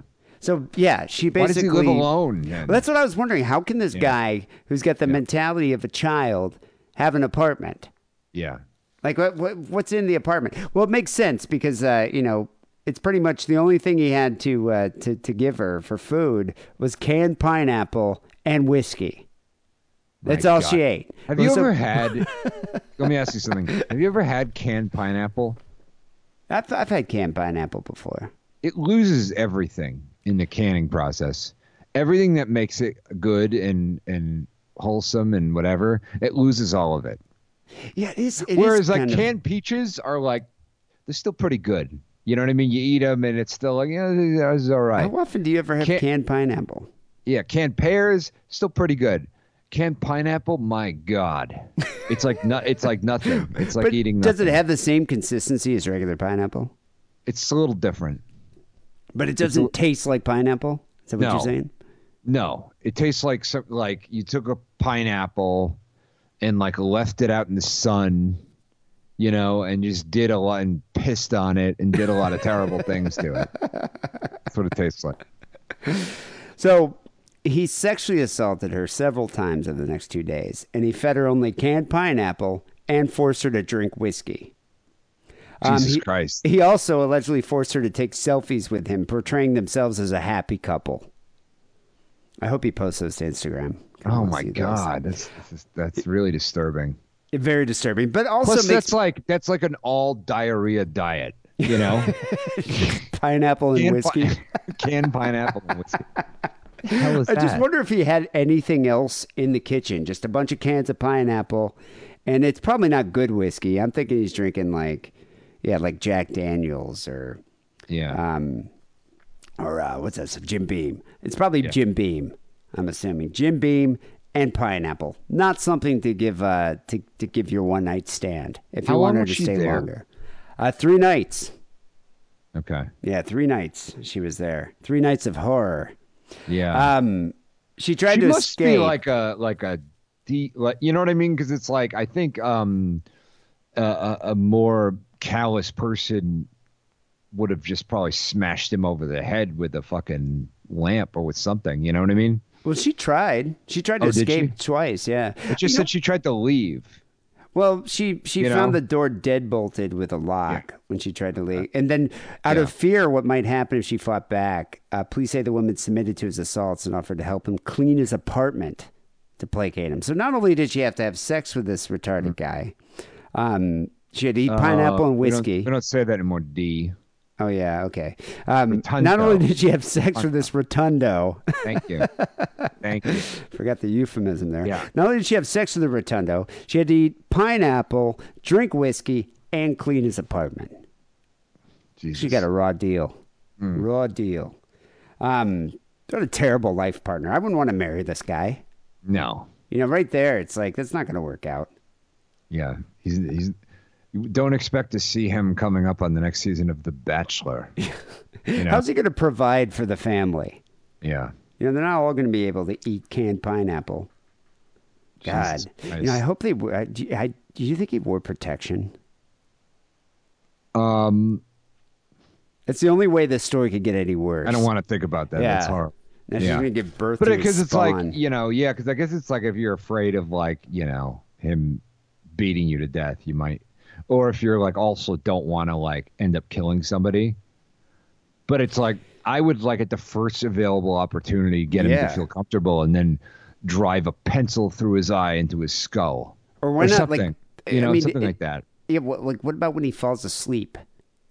Like when he try to sneak out, climb through the window. It's better to to um murder him and then sneak out because if you sneak out, he might wake up. They come after, yeah. So yeah, while he's sleeping, you you stab him through this, the eye into his skull with a pencil. Ladies, Yeah, my no, I'm sure there's or, Harrison's tip to you. That's what you should do. or maybe the open can of pineapple. You just slice Mm. Just him right beat him to death throat. with it, or yeah, or, or, or the slice Jim his, Beam. yeah, slice his throat. Something. Yeah, slice his throat. Do you know? something. Man. Yeah. Um, her friends tracked her location through Apple's Find My Friends app. That's for uh, finding your drunken friends who Yes. uh, mysteriously disappear with rotundos. Um, It's also called a um a plot device. plot device. Yeah, yeah. but they were unable to find her when uh, her uh, or find her near where her phone was actually pinging. Uh, so they went to the police to file a missing persons report. Where were these friends when she was 86? You know, why, why weren't they like putting her in an Uber or something? Who or said she, escorting her home? She went to the bar by herself? Well, no, they were there with her. Oh, were they? Yeah. Oh. Yeah, they probably should have. If she's a yeah, if she's a friend that's known to black out and do shit like that, like you got to watch those people. You I know, mean, even Courtney Love had friends, like the other Yeah. women in Hole. Didn't they go out and, and take care of her every now and then? it's annoying, but you got to watch out for them. You know. It's like you're the one who called her up to go hang out with her. Yeah. You know, now now she's your responsibility. Did you ever have any friends like that? Like what? That were like, just I had a, my friend Anna that I went to uh, college with. Like we lived in a place. There's nine dudes, one girl it was Anna, and she could drink way more than everybody else. But she was one of those people that she wasn't particularly violent, but you'd go out with her, and then she would just disappear. And then uh, the next thing you know, you're like walking around the party, like, where the fuck should did she go? Should I go find her? I remember I was at uh, this party in San Francisco with her, and uh, it was like a Burning Man, like the after Burning Man thing. Like uh, I forget what they call that, decompression or something. But we are walking around this. I was well, we are at the party. She disappears. I'm getting kind of drunk, and I'm like, ah, I think I'm gonna leave. And I was walking around trying to find her because I didn't want to leave her there alone because I went there with her. And I I open up a door, and she's getting like double teamed by this guy wearing a centaur outfit and another guy who was kind of dressed like I don't know, looked like a leprechaun or something. Okay. What the fuck is a centaur outfit? How does it even work? He had like, uh, or not a centaur, a satyr, satyr. He had Oh, like okay, hooves okay. on. He wasn't a Goat centaur. legs. He had yeah, goat goat, legs. and uh, yeah, and like I mean, Was it? Were they wearing costumes? Was the costume? it was like a, a Burning Man thing. I think it was part of their Burning Man outfits or something. God, I I hate know. The Bay Yeah. Area. Well, I was like standing there and I'm like kind of in shock, and there she's like full on getting like you know Hmm. double teamed, and I was like, I'm gonna go, and she's like just kind of waved. I was like, all right. She was fine. She was fine. She was fine, and then it was funny because the next day, Yeah. I, um, she ended up texting me and was just like, "What the fuck? Why'd you ditch me at that party?" And I was Oh. like, "It seemed like you were being well taken care of." You know, You I mean, were when- having sex with mythical monsters. Yeah, you were like you had a leprechaun's penis in your in your mouth, and Hmm. you're getting like uh, you know, uh, reamed from behind by a satyr. So I mean, what am I supposed to do? Yeah. Like, am I supposed to stop it? Yeah, I mean, I've had people. Uh, yeah, I've been friends with many people like that. I'd say it's probably at least half my friend base Yeah, are people who like, and it's like I, I got to be honest. Like sometimes I'll I'll call up those people and bring them stuff just because I know they're gonna cause some shit. You know? and find out if they got home all right. No, no. I mean, I'll call them and bring them this stuff. Oh, I Oh know wait, they're you're gonna fuck okay. You'll up. just go because you want to be entertained. Because I'm an agent of chaos. Be- because I'm an agent of chaos, and sometimes I'll like bring. You know, the problem though is that sometimes you become. I feel very responsible for things, and it's like, You brought the chaos. yeah, yeah. It's Yeah. like I can't leave them, or I can't. I'm afraid what's gonna. You know what I mean?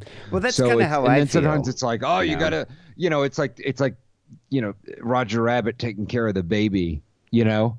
Where it's like the baby's just walking into a fire, and you're like, "Oh my god!" You gotta stop. It could turn into that real easy. Do you So- feel the same way about men and women? Because it's like, you know, with her, I was a little more concerned that she wouldn't make it back all right. You know, I was just kind of a little more, just more concerned. Maybe because uh, she's a woman. I'm not, I'm not sure. But usually with my dude friends, Yeah. you know, unless I see them like waving a gun about or like pummeling someone, I'm assuming they're probably going to get home all right. Yeah, yeah. You know, so I'm not as concerned. Right. But still, though, it's like you never know with you know these people. Although, out of all the people I have, like half my friend group is pretty much fits into that category. I don't think I've ever used Apple's Find My Friends app. No, You know, to, to go track them down the next day. no. You know, I've, I haven't really done that. It sounds like a, an adventure, though. You know? Well, this is the thing I don't I don't get. Police were able to match a Charlie card issued to Walford Way in Pena's name. Yeah. What is that? What's a Charlie card? Uh, it's like an it's like a Metro card. Oh, it's a Metro card. Yeah. Oh, okay. They call it that because what the fuck is that stupid thing? There's like an old song about a guy who got on the Boston MTA and and never came back, and his name and his name was Charlie Charlie, card. and that's why they call it the Metro card's a Charlie card. All right, all right. Well, there Yeah. you go. Learn something every day. So- Um. So anyway, the law enforcement tracked him tracked him down. They burst into Pena's apartment. Uh, Hmm. they found uh, the the woman crying and- with a horrified look on her face. Uh, he was uh, restrained by police after he allegedly made it clear that he wanted to fight. They don't really specify what he did, but I don't know. It's like, put up your dukes, officers. We are having fisticuffs. Like, I don't know what happened uh, to make it clear that he wanted to fight. Yeah. Maybe he headbutted one of them. Um, Pena's lawyer, though, William Barabino, he claims that the woman went with Pena voluntarily.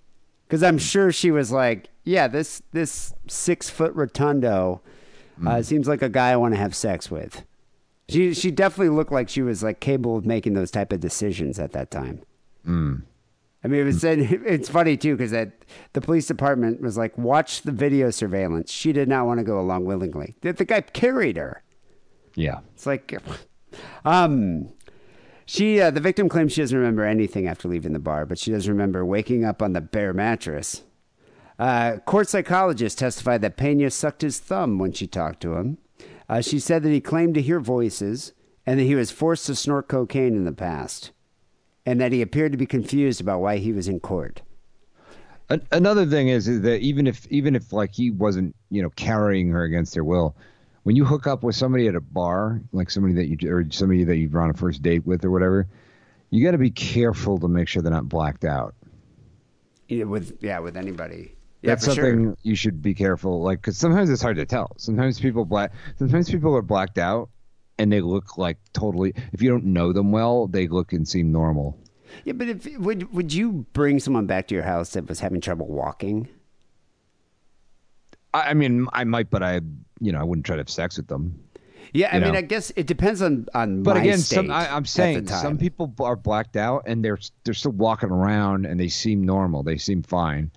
And and like I've been in situations where it's like they seem fine, but it's like I'm ve- because I'm a let's say I'm a substance abuse expert, I guess.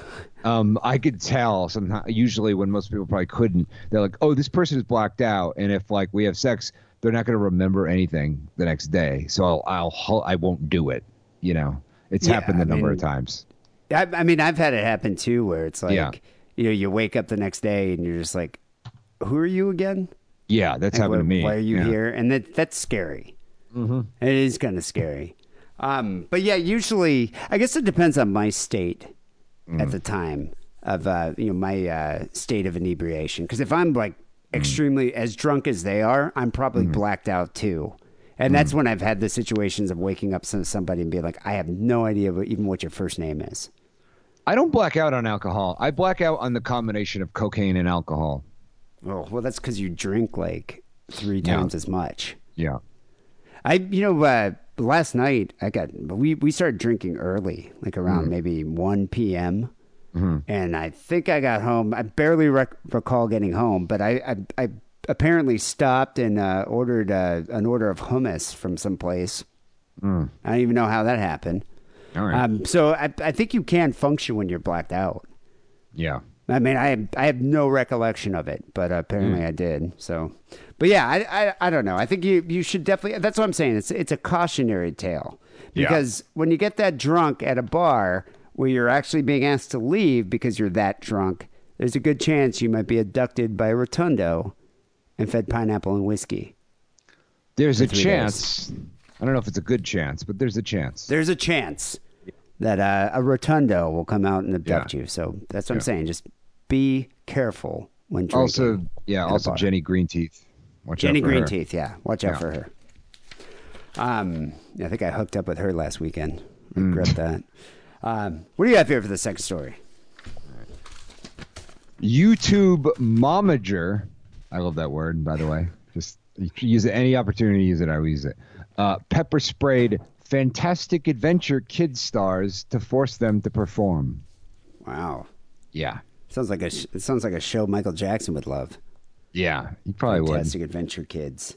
Um, Does it trouble you that you'll never be a momager? it does. Yeah. It does. Well, you could. you just have to go through some changes. There would be a there'd be a lot, you know. Quite an There's a big barrier to entry there. Yeah. Um, the Perfect Family site had 700,000 followers. But if the adopted kids didn't perform, they told police they were tortured by their momager. You know, uh, I was talking to someone the other day, and they mentioned that Yeah. uh, the term lawnmower parents.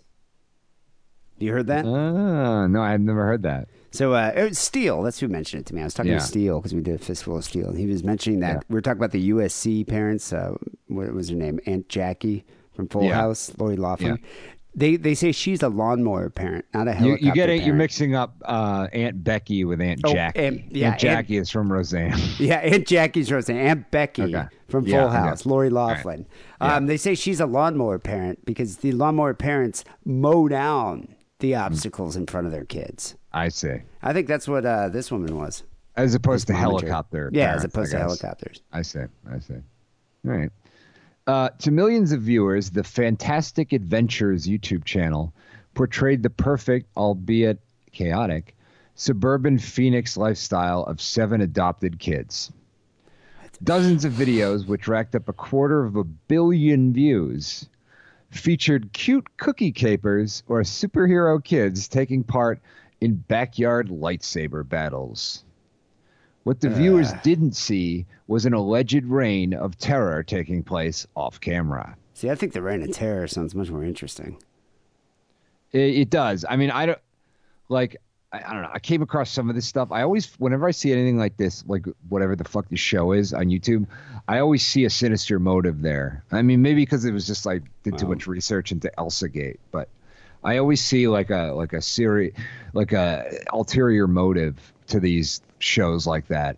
And also, I think if there isn't an ulterior motive, what the fuck is this, and why does it have so many views? Well, I I think what it is is I think uh, the motive is financial. I think I think they cash in. You get anything with kids, but have I mean, dress up in costumes. Yeah, I know that, but I mean, if it's not like if it's not like a secret secret sexual thing for weirdos, who is watching them and Well, why? That, but that's the unintended consequence. I think she's putting it out. She's putting out content to make a shitload of money, but the perverts see this. You know, there's like pedophiles masturbating to these videos of I'm sure, but there are some of them where it's like you could tell that actually the purpose of the video is being made. Oh, Um, oh, wow. Yeah, like they're like catering to weird fetishes or something. But with these, it's like okay, the people who aren't. It's not all pedophiles because there aren't there aren't that many. Who the fuck is watching them? I I've never understood. Who it. gives a shit know. about you know what I mean? Like if you're a kid, there's I don't know decades of content that have been made that's professionally. What what are you doing? Well, I you don't know what think I mean? kids are watching this. I think it's moms are watching. Really? It's, yeah, I think it's like reality programming for moms that are, you know, in between reading issues of Town and Country and fucking People magazine. It's like they put on this so they can watch like other moms raise their cute kids. So like moms don't get enough bullshit with with their kids running around stealing cookies and dressed like superheroes they're like you know what my kids at school i'm gonna you know what i mean they're Yeah. gonna, they're gonna watch more of it is that your theory on I, th- I think they. I think that's why. Uh, why? Yeah, why these shows are popular. It's like they can watch other families. if that's true then i'm gonna wipe everyone's bloodline off the face of the earth all right Well, I mean, I would watch it if uh, if there was something interesting about it, like if these kids were, you know, deformed. Like Right. if these if these kids were like a if it was like a whole, you know, she had adopted eight rotundos, I probably would watch that. yeah Or what was that show that uh, came out with the dwarves? Did you ever see that one? no Oh, it was great. Uh, even dwarves started small Is that what it's called? right? That was the werner herzog film about Well, dwarves That, that- that's a that's a damn fine film. No, there's a. I'm trying to think of the name of it. It was on like Lifetime. It was like a, a reality show just about these six dwarves. Yeah, I know you like dwarves. All right, we know. But I mean, I, I'm just saying, Yeah. if it was something. But why would you want to watch just normal children doing children things? I, I just don't get it. I mean, if one of them accidentally gets killed by a horse, That I might watch it. I would be into that. that's pretty interesting. But beyond that, no, Yeah. no, no, no. No, Yeah. I mean, I don't even like having to like look at a kid in an airport while I'm waiting to go on a plane. You know what I mean? Let alone one. God damn. Ugh. Although uh, what happened off camera might be interesting. Okay, yeah. So, um, the YouTube channel's creator of the, in the family's off-screen momager was Machelle Hobson. Uh, The hell kind of name is Michelle. It's Michelle, but with an A, Yep. Well, I don't even understand that. makes no which sense. might might be a typo. I don't know. Or it's Arizona, but it's Arizona. Who oh, knows? it's Arizona. You know. yeah. So people like to be different. They, I they guess. spell their names Crystal with a K. yeah, yeah, yeah. Yeah. This is beyond that, but sure. Uh, from Maricopa, Arizona. She's now in jail, accused of abusing her seven adopted children if they refused to perform or messed up their scripted lines. Who the fuck left let her adopt Adopt seven children? Kids. Yeah. How do you get seven of them? I don't know. I look. I you know, I'm an obviously I'm an adopted child, and I know people that have adopted children. It's hard to adopt like one kid. I don't know how you adopt seven unless they're foster kids. They'll give foster kids yeah, to anybody. if they're fosters? They might be foster kids. Uh, p- police initially identified her by the last name Hackney, but later corrected it to Hobson. Hobson. Hobson stands accused of horrific physical abuse that included enforced ice baths, starvation, being locked up, and pepper sprayed, according to the police complaint. One of the children described pepper spraying their genitals as being the method of abuse favored by Hobson, who covered her own face if she appeared online, according to. Have, have you ever done that? Pepper sprayed your genitals? No, I have not. Seems like something you'd do. Um, nope, nope. You've never Uh, tried it? Always avoided doing that. Yeah. But I Has have, it ever come up?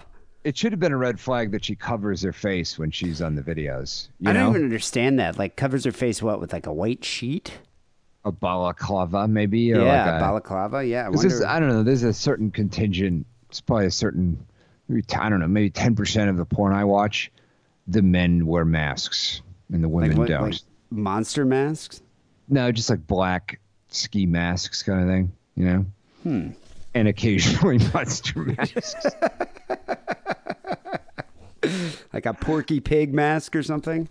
Well, you know, like a like a creature from the Black Lagoon or something like that. You know, nothing crazy. Those are like universal monsters, like yeah, classic yeah, monsters. yeah.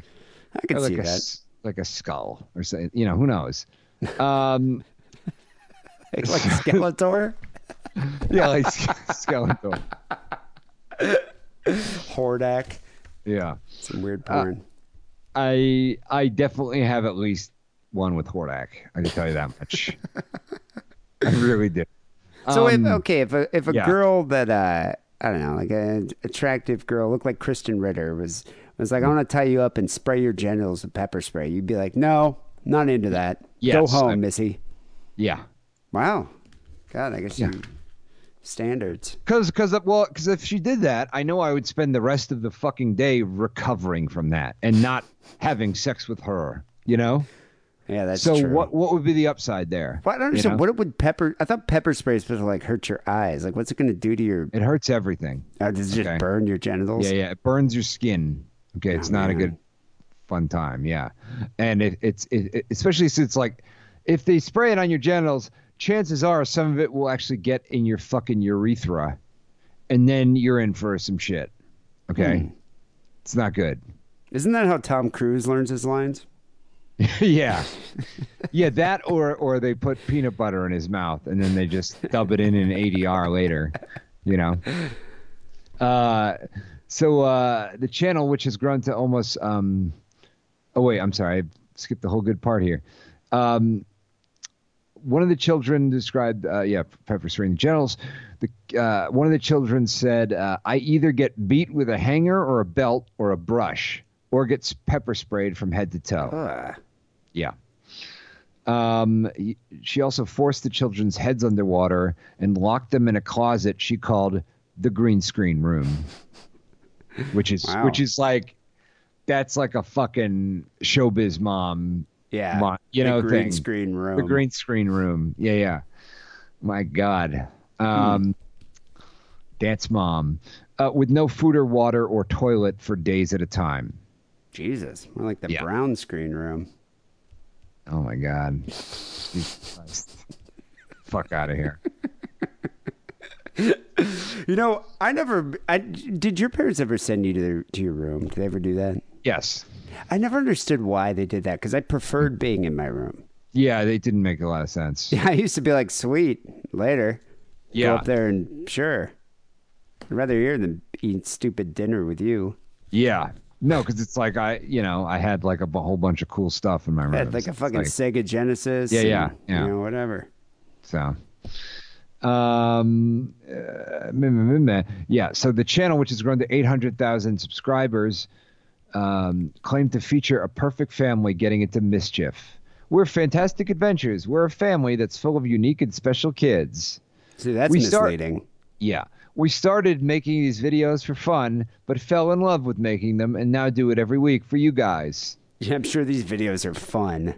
Yeah. She started making these videos because she's a capitalist and she knows how to like exploit children. Yes. Exactly. Instead of making them like go find diamonds in the mines, she's making them uh, perform on film on YouTube.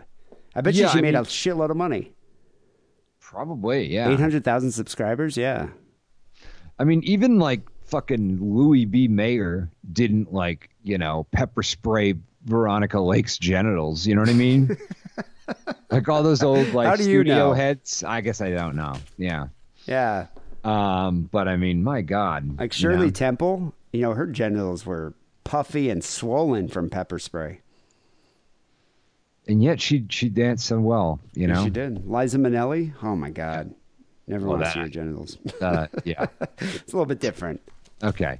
Um, yeah. So uh, when police came to inspect the home after the report, they found one child in a closet wearing a pull-up style diaper. The door was not locked, according to press press reports, but it could have been by the apparatus on the door handle. According to the police report, um, Hobson denied the pepper spray, denied the ice baths, and stated the only forms of punishment she uses is having to stand in the corner, getting spankings, and being grounded. Hmm. So, Well, of course she's going to deny it. But don't you think you'd find like the ice baths, like in the house? How would you find the ice baths, Dee? Describe how you might find. Well, I guess yeah. I guess you would. uh Well, because bags of ice in the freezer. Ice melts. Yeah, but bags of ice in the freezer. That's there. It is. That's the evidence. I would say so. They had. She's got bags of ice in the freezer. Cans of pepper that's how you spray. know. okay, that's evidence. That's See? something you could, you know. But a lot of people have bags of fucking ice in the freezer. Yeah, I suppose. I mean, my God, what if uh, what if she was in the process of making an ice bath? be the worst cop ever. oh my God, the hell's the matter with you? Um. eh, Also, if you're making an ice bath, you could be like, "Yeah, I'm gonna have a barbecue. This is for the put me to put the For the beer, beer, in." or something. Yeah. Yeah. Not my Um, three-year-old. Yeah. As as far as people things you can catch people doing red-handed, that's one of the harder harder ones I think. You know, out of these. Well, I think finding the child in the closet. That's uh, even though it wasn't locked. The Yeah. door wasn't locked. It's still a little more damning, I suppose, than just an ice bath. That's something, you know. Yeah. Um, yeah, so the channel was removed from YouTube, and uh, the video site said the channel had been demonetized after the allegations became public. Hobson was reported by her adult daughter, who was made to appear on the channel as the pretend mom, but who was not accused of abuse. The pretend mom. So what? She wanted Yeah. like a younger, more attractive mom in the video. Yeah, I think so. It's like hmm. when they when they replaced like fucking Bobby Draper or so, you know what I mean when they like replace a kid in a show because he's getting older and they replace him with like a younger kid. And meanwhile, Yeah. Hobson appears Yeah. with like what, just like a mask. Because I, I like I saw the trailer for like you know Stranger Things season three, and they all look like horrific monsters. now Wait, did they replace those kids? they didn't replace them, but my God, But they're sh- should they have? puberty. Yeah, they should have because they've gone over the. They're all like fucking really weird looking now. Gangly and their voices Yeah. crack, Yeah, they look like fucking freak shows now. It's not covered in good. acne. It's not a good look. Hmm. So, Yeah, that show. I mean, seriously, shouldn't have gone past one season. Yeah, no, it's it's it's. Uh, but people love it. People are all excited and everything. You know. Hmm. Um, yeah. So the pretend mom, she's not accused of abuse. Uh, Hobson's adult sons, Logan and Ryan, were regularly featured on the channel. They are also in jail, accused of failing to report the abuse. Dang, Well, who was filling up the ice baths? Obviously, Logan and Ryan. Yeah, obviously, Detective Simon. I bet you they had their like preferred cans of pepper spray. Yeah. Yeah, these two. Yeah. Is it so? That's a that's a thing. eh, Like you're, you know, you're even if it's your mom, you're supposed to report the crime. I thought there was like a way to get out of that. If it's like a family member, you you're you're not you're not obliged to report a crime. No, I think you are. Are I'm sure you? you're. Yeah. Oh, I guess. I mean, especially it looks bad if if one of your siblings reported it and you didn't. well, yeah. think how much money they were probably. I'm sure they were like cashing in on it. Yeah. Uh, the ages of the seven adopted children have not been released, but police say most were under the age of 10. During questioning, the children ravenously drank water supplied by police, and one refused to eat potato chips for fear that Hobson would smell them on his breath. Ooh, wow. Yeah. Yeah. So you could just smell the Doritos. You're getting fat, Timmy. Come here. I need to smell your breath. Well, you got to keep them young and cute. Yeah. I mean, look what happened to Gary Coleman or Emmanuel Lewis. Have you seen Emmanuel Lewis? Have you seen a picture of him? He looks like some kind of weird troglodyte. His arms are all disproportionate. He's Well, got he like had- an extended abdomen, sloping Okay. forehead. Well, they had they had disorders. Okay. They had problems. Yeah, I guess Gary Coleman did too, but they were so Yeah. cute when they were kids. Yeah, but that's the thing. They weren't kids. Okay. Yeah, how old was Gary Emmanuel Coleman? Lewis was like 30 when Webster was He on was show. not. I thought he, he was had like that 12. disease, man. He was not looking at normal. It was not a normal thing. What- Okay. What, disease did Gary Coleman have? the thing where you don't age right, you know? Like Hmm. you're a perma child, you know? Um, it's not it's not good. Hmm. It's like a thing. Didn't you I, I read or heard somebody saying this thing that was like Michael Jackson had a relationship with Emmanuel Lewis and if you know he'd only stayed in that relationship he would have been able to indulge his peccadillos and it would still be legal Because Emmanuel Lewis looked Was like a, a- child, but he was but, of age But he's yeah. of age. Wow. yeah i don't remember where i read or, or heard this i don't Alex remember Jones saying that? i think so he also said All he that had to do- emmanuel emmanuel lewis was one of the clockwork elves that controls reality So Michael Jackson Yeah. just need to find a Progerian kid. Or no, or no, No, that- they're not Progerian. The, the opposite, opposite of of kid. Yeah, Progerian kid Yeah. would, uh, would probably be Michael Jackson's not worst an nightmare. eight-year-old that looks like an 80-year-old that's not what he needed It's an eight-year-old that looks like an eight-year-old. That's what he Yeah. is. Yeah. I forget what that's called. Like, I forget what that's called. There's a term for it. Yeah, something. Um, so uh, yeah, the family collaborated with Extreme Toys TV, which is another thing. I thought that was a fucking Elsagate thing, but I guess not. Extreme Toys TV. It seems like something you'd have in your closet. It yeah, I mean, it sounds like a website I bought stuff off. of, Yeah. you know? You have their Um, products. Yeah. The Schnorrs, who also uh, they're the ones who do Extreme Toys TV, uh, who also feature Bip Bip Bop Bop Boo, their children on their popular channel, said that of Hobson's adopted kids came to their Scottsdale home just two weeks ago to shoot a video. I'm literally sick to my stomach, Tawny Schnorr said. Uh, I mean, it's something you hear about, but it doesn't hit so close to home. Well, you're sick to your stomach, but yet you also exploit your children as well. Correct. Yeah. so the last video they uploaded was called Cookie Capture Adventure Mission and shows three children and an unnamed adult pretending to be their mother. The video description says Elijah wakes up to the smell of cookies, but they aren't just any cookies. They're I don't even I'm not even gonna I, I don't even I don't even I'm, forget forget this. This is wasting time. Um yeah, so uh YouTube shut it down, blah blah blah. Uh, Hobson's in uh, Pinal County Jail, charged with two counts of molestation, seven counts of child abuse, five counts of unlawful imprisonment, child neglect, and the others are uh, charged with seven counts of failing to Wow. report abuse of a minor. And that's that's something that's uh, new to the legal system, and new I mean the last forty years. With the failing to report. No, the fact that your crime is failing to report abuse of a minor, and you've been charged with seven counts of it. Well, there's seven Okay. kids, right? Yeah, but they didn't used to be like you know what I mean. What they do in the that's how the that's how it's like you get caught with drugs and they they charge you with like fucking seven charges, even though it should just be one charge. This is why this is all the prison industrial complex and prisons for profit and what. This is probably the the wrong time to be getting into this because these people sound like they should be in jail.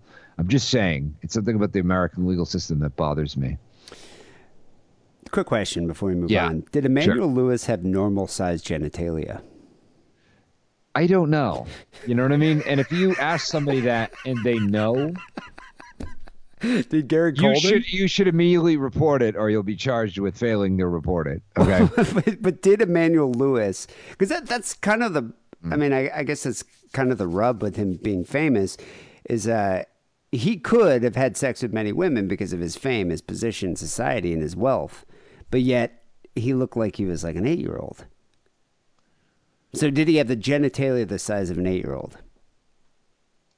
I don't know. All right.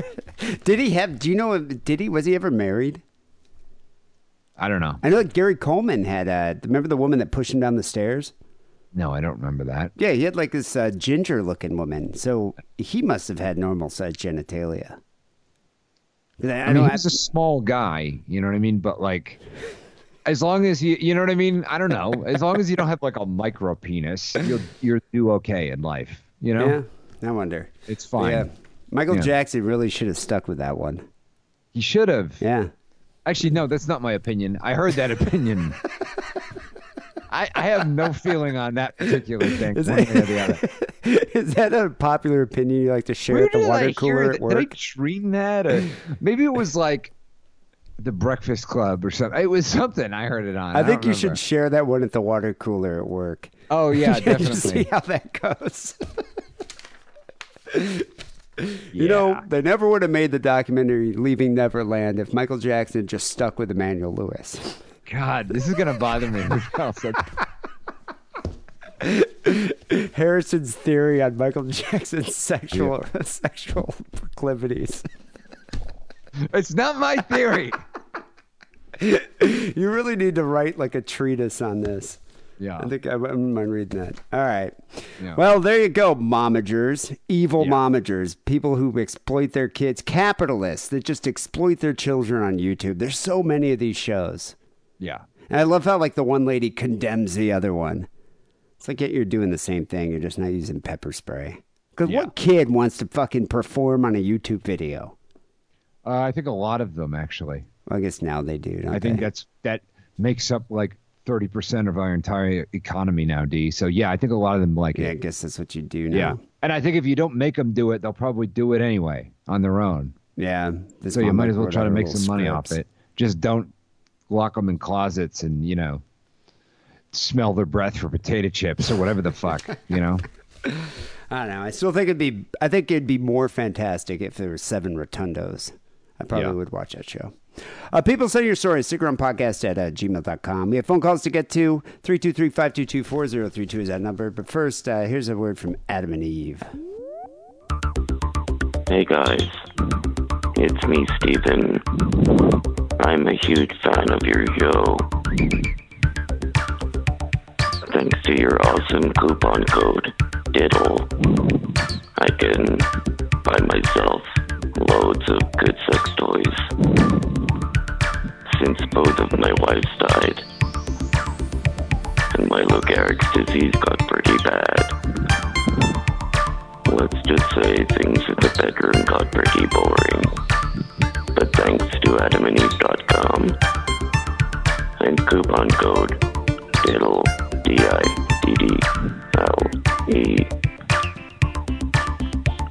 I am now a new man.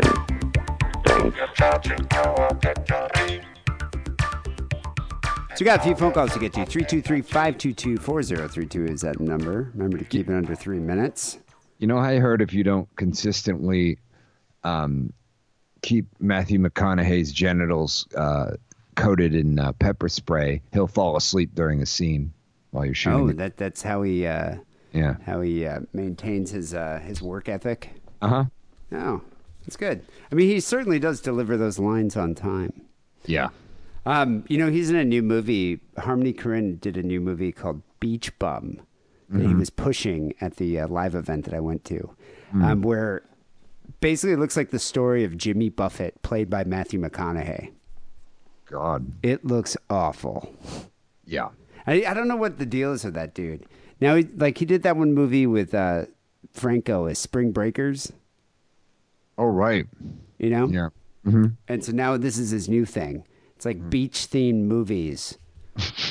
uh, with uh, I don't know. I, mean, I don't know if that's like his new thing. Like he's made a lot of money. He lives in Florida now. But yeah, Matthew McConaughey with his pepper sprayed genitals. Speaking of that, got a couple calls here um, from. Uh, remember that that caller who called in Valium? Sure. Yeah, she Wait, called in recently. was that mommy or whatever? Who was Valium again? No, she was some uh, some uh, listener who said she used to listen, then rediscovered the show. Oh, Valium. Sure. Valium, okay. yeah. I think Yeah. We, we named her Yeah. Valium. Well, Valium's calling in with a uh, with a story here. Hey Dee. Hey Harrison. This is Fallon. I called two weeks ago. Fallon, not Valium. Well, I think you're mistaken. It's Valium, not Fallon. what, like Jimmy Fallon? Hmm. Any relation? I don't know. Jesus. Um, I'm just giving you guys like an update. Okay, so for the advice you gave me seven years ago, you told me to go out with the guy who shit himself another time, and we ended up having pretty decent uh, pseudo relationship. So, and he did not empty his bowels around me again. See, I, I kind of remember this call. Uh, this girl was dating a guy who accidentally shit the bed, like one of the first, like after one of their first sexual encounters. Right. And so she was freaked out, and we said, "Yeah, give him a second chance." Which now, you know, in, in hindsight, thinking about it now, I'd be like, "Fuck that! That's disgusting." Yeah. Someone shits a bed. That's no. Maybe piss, but even then, I think I probably wouldn't want to have sex with that person again. Yeah. Just you know, You know, it's like- hard enough. Yeah. you know? I mean, the only time you have to tolerate that is if you're married to them, Right. because then it's just kind of a bitch to break up. But yeah, I don't know if uh, ugh, I wouldn't stand for that. So that was a plus. Um, tonight, though, I am going out, and I joined the Sugar Daddy website as like a sugar baby to potentially meet a guy who has money. Um, At least she's being honest. You know, Totally. Yeah. sugar baby website. There's a, you know, I I remember uh, one of my exes after we broke up. Uh, one of our mutual friends was like, "Yeah, you know, she was a member of I can't think of the name of the website. it was called like Gold Baby or something. Gold Baby, something like that. Golden Baby. I forget what it was, but it was like a total sugar daddy website that she had been on for like I, probably like even when we were dating. Okay. I was like, "That's good to know. Thank you for that." I'm gonna let you know how it goes, and also give your opinions on like what you think about that. I very much like to know how it goes. Please let us know. Yeah, actually, I want to know. Uh, yeah, I want to know what you find on there. Like, Mm-hmm. if you're actually like, I want to know how much money you can make from one of these sugar daddies. Like, what they're willing to give. Because if someone's on the site looking, you know, to date, quote unquote, support a young girl like this, like she- I'm assuming she's probably in her early twenties. How much are you willing to spend? Like, how much would you spend? It's hard to say because I'm not wealthy, so I don't really know. You know what I mean? Yeah, that's true. I don't really have that much Um, money to. That's like asking me, you know, if I were a woman, which tampon would I want to use? I don't. I can't really, you know. Uh, I, so yeah, it's hard to say. But I mean, yeah, you you make a you can make a living. You know what I mean? Well, I mean, the thing is, my opinion on it. I don't think if, if some guy has a lot of money, Yeah. and that's what gets him off, and he's willing to pay, and then some girl needs to make money, I don't see a problem with having a transactional relationship at all. Right. If that's what it's based on. Yeah, and, and you know, I don't know. So like sometimes people can get into it. You know what I mean? Sometimes with like the financial dom aspect of it. No, I mean sometimes it's like with a woman, it's like they can, if they sometimes can get attracted to people they wouldn't normally be attracted to. You know, Yeah, I guess that's um, true. in ways that it's harder for men to do that. I feel like, um, so that's a possibility. I mean, I feel like it's one of those things where there could be psychological consequences that you have to deal with, and should try to head that off at the pass by like going to therapy while you're doing it. What I um, always found weird about Because it's it- like sometimes it's like you have to shut down your fucking emotions or you have to shut down your, you know what I mean? And that may not be the way to do it. Probably if you're doing anything like that, you should go to therapy while you're doing it so you don't end up like, you know, shooting meth into your eyeballs later on or something. You know, I remember being haunted by it, you know, or traumatized. But I remember I dated a girl in Chicago. Uh, we dated for about uh, maybe like three or four months. Um, but she had a sugar daddy relationship with this guy. So she worked at a bar. That's how I met her. She's really hot. She's young. She's like, well, I was young then too. But um, this guy, she was probably maybe 23. And this guy was like late 60s.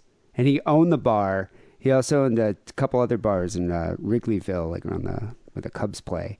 And then he owned a like a racing track or something, like a na- he's like all into NASCAR. Dude was really wealthy. And so he paid for her like apartment that was above the bar. It was like this fucking really nice like three bedroom apartment. And so once a month, maybe sometimes twice a month, he would just come over there and they, you know, I wasn't, she was like, I, yeah, he's going to be here. So I can't see you for like the weekend. And it was Right. a little, I remember at first, cause it kind of made me like not want to take the relationship very seriously, Right. but there are a lot of perks. That girl had so much money. This dude Yeah. had a ton of money. Yeah. And it's like, so I didn't, I mean, I wasn't like planning on marrying her, but it's like, I never had to like, if we went out, she would buy, you know, an eight ball of cocaine and be like, yeah, I got like 400 bucks. And she would just take money from the dude. But um, I think he eventually found out about me Mm-hmm. and was just, and was upset about it. Hmm. And it was weird because she was she said the weirdest thing about the relationship. I used to ask her a lot of questions. Was meeting his adult children who are older than her, hmm. and she said that was kind of weird.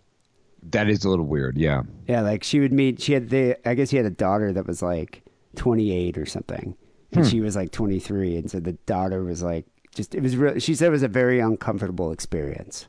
Yeah, yeah. I mean, I, I, you know, I have a, I have a friend of mine whose name shall go, shall remain nameless, who is a sugar baby, and uh, I think to make up for to like balance the scales or something, she'll fuck like, you know, eighteen year old dudes. You know, so I guess it kind of, Balance the scales. yeah, yeah, I, I guess any way you reconcile it, I suppose. But I mean, I think if you set your boundaries and you're cognizant of what the nature of the relationship is, I don't, I don't think it could be unhealthy. right. You know? If you're good at compartmentalization, Yeah. Compartmentalize Um, that. you know, you might enjoy the insane clown posse. Yeah. So. I'm not really sure what to think. I don't think it's a bad thing, potentially, if everybody's willing. In this case, yeah. Um, I'm not saying I agree with all types of sex work. Nah, sex was cool. Whatever. it's all good. Uh, so I mean, technically, would you be considered an escort? Not really. Yeah, you basically. I Well, mean, you, can are for all intents call it and whatever you want. It's the same. It's you know very similar. It's a transactional relationship, but Yeah, it's yeah, more yeah. of a prolonged yeah, transactional relationship as a, as opposed to like, you know, single night encounters. yeah, yeah, no, I'll call back next week and I'll let you know how tonight's date went and if I totally got involved in sex work. So, um, and also, um, I'm definitely enjoying the show. Um, been listening again. It's awesome. I really miss Bob Madigan. And, uh, yeah, I really don't have anything else to say. So hopefully pray for me that I, I call back next week because if I don't, like, eh, something bad probably happened to me. But hey, whatever. Uh, as long as the guy doesn't shit himself, unless he pays for it. right. Later. Wow. Mm, she's going all in yeah. with the sex work. If the guy's gonna like, if she's gonna allow the guy to shit himself, that, that's one thing I wonder about a lot of these women that are, you know, sugar babies. Like, do mm-hmm. they have about like limits as to what they will do? Like, would they still have a sexual relationship with a guy with a colostomy bag. You know, because he had like colon cancer and he's old and he has to have a colostomy bag. What kind Like- of question is it? That's not a good question. Well, I'm just wondering if like, Every, of course, they have limits. Everyone has limits. You know well, what I, mean? wonder how much how much money is worth going beyond your limits. Like, uh, what's her name? Anna Nicole Smith. Yeah. She probably dealt with some gnarly shit. I mean, that guy was like 90. Yeah. you know and uh, it's like not only are you like having sex with fucking skeletor Yeah. it's like you're probably dealing with his incontinence and all the other things that come with old age but she was down with it because of the money so i wonder how much money is it worth for her to like have to deal with a torn open colostomy bag Sure. yeah uh, she calls him a part two Hey guys, it's me again. Um, I just wanted to add something else. I totally forgot. Um, Harrison was saying he wasn't sure if my voice was sexy or not. So, I mean, I've been did you say that Sounds like something I might say. are you sure now after the last call No. you still are undecided whether or not Yeah. it's sexy Yes. I don't. Yeah, I don't know. I don't. I guess I don't find her voice particularly sexy, but I don't Yeah. find it unsexy. You know what? Let's wait to hear what she says before we expound on this. Uh, you know. Right. Yeah. told that I could be a phone sex hotline operator, but I've also told, like, I've been told that I sound like a 12 year old boy. Yeah, that's So, what I mean, Take think. it for what you will. You could either be like into chicks, or maybe you're into like prepubescent like kids. So like I, I don't know. That's for you to decide. It's up for debate. Whatever. All She does so kind I of sound like someone I'd get into an argument with while I play Overwatch. You know. Well, Harrison's actually into black men who look like children.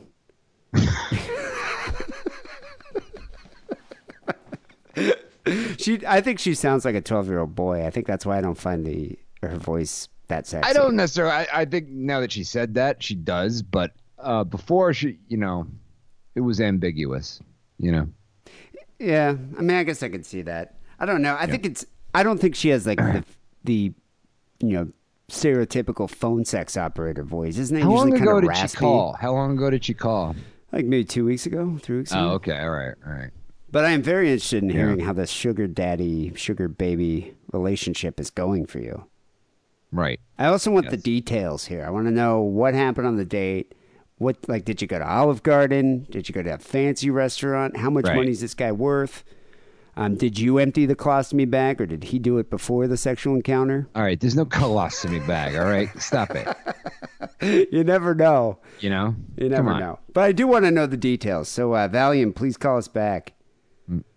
I wonder what her. Uh, I also want to know what her sugar like baby screen name is. Maybe she can't say that. Yeah.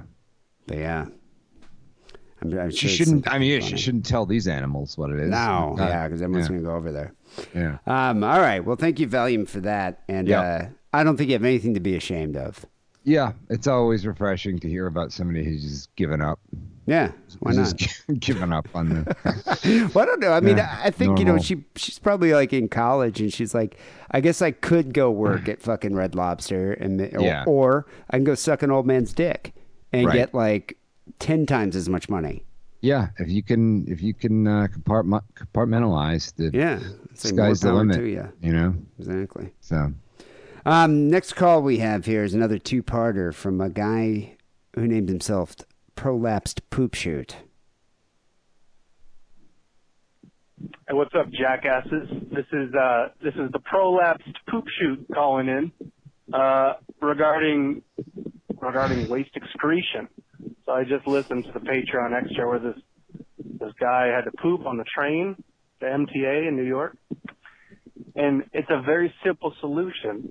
Wait, this was a Patreon call, and remember that guy who was saying that didn't he shit himself on the train, or he, I don't or- remember. Or no, he, I, remember it's kind of a humble brag. So you was saying he's going to his recording studio. Oh right, yeah, Yeah, yeah, yeah. He stopped at his recording studio. his studio. recording studio because he's in like Interpol or something. right. I would love uh, that. Would be amazing if like the whole group of Interpols just shit themselves on stage. It'd be more interesting than their act. yeah, I can tell you that. You walk between the trains, right? You know, you can do that. You can walk Yeah, you- between the cars. Uh, actually, probably more often than not now in New York, you can't do that. Well, they stopped doing that. A lot of times they have it closed. Yeah. You know, I because always they don't want homeless because Yeah. they, they, you know they want to discourage the homeless people who go from car to car. Yeah, homeless people are the only people I ever said or whoever saw walk between a moving train. Yeah, because normally the stops are so often that if you want to go to the next car for whatever reason, you wait till the next stop, then you run out and run into the next car. Do you see that video? Quick aside here. Do you see that video that was uh, going around of that uh, guy kicking that homeless woman on the train? No.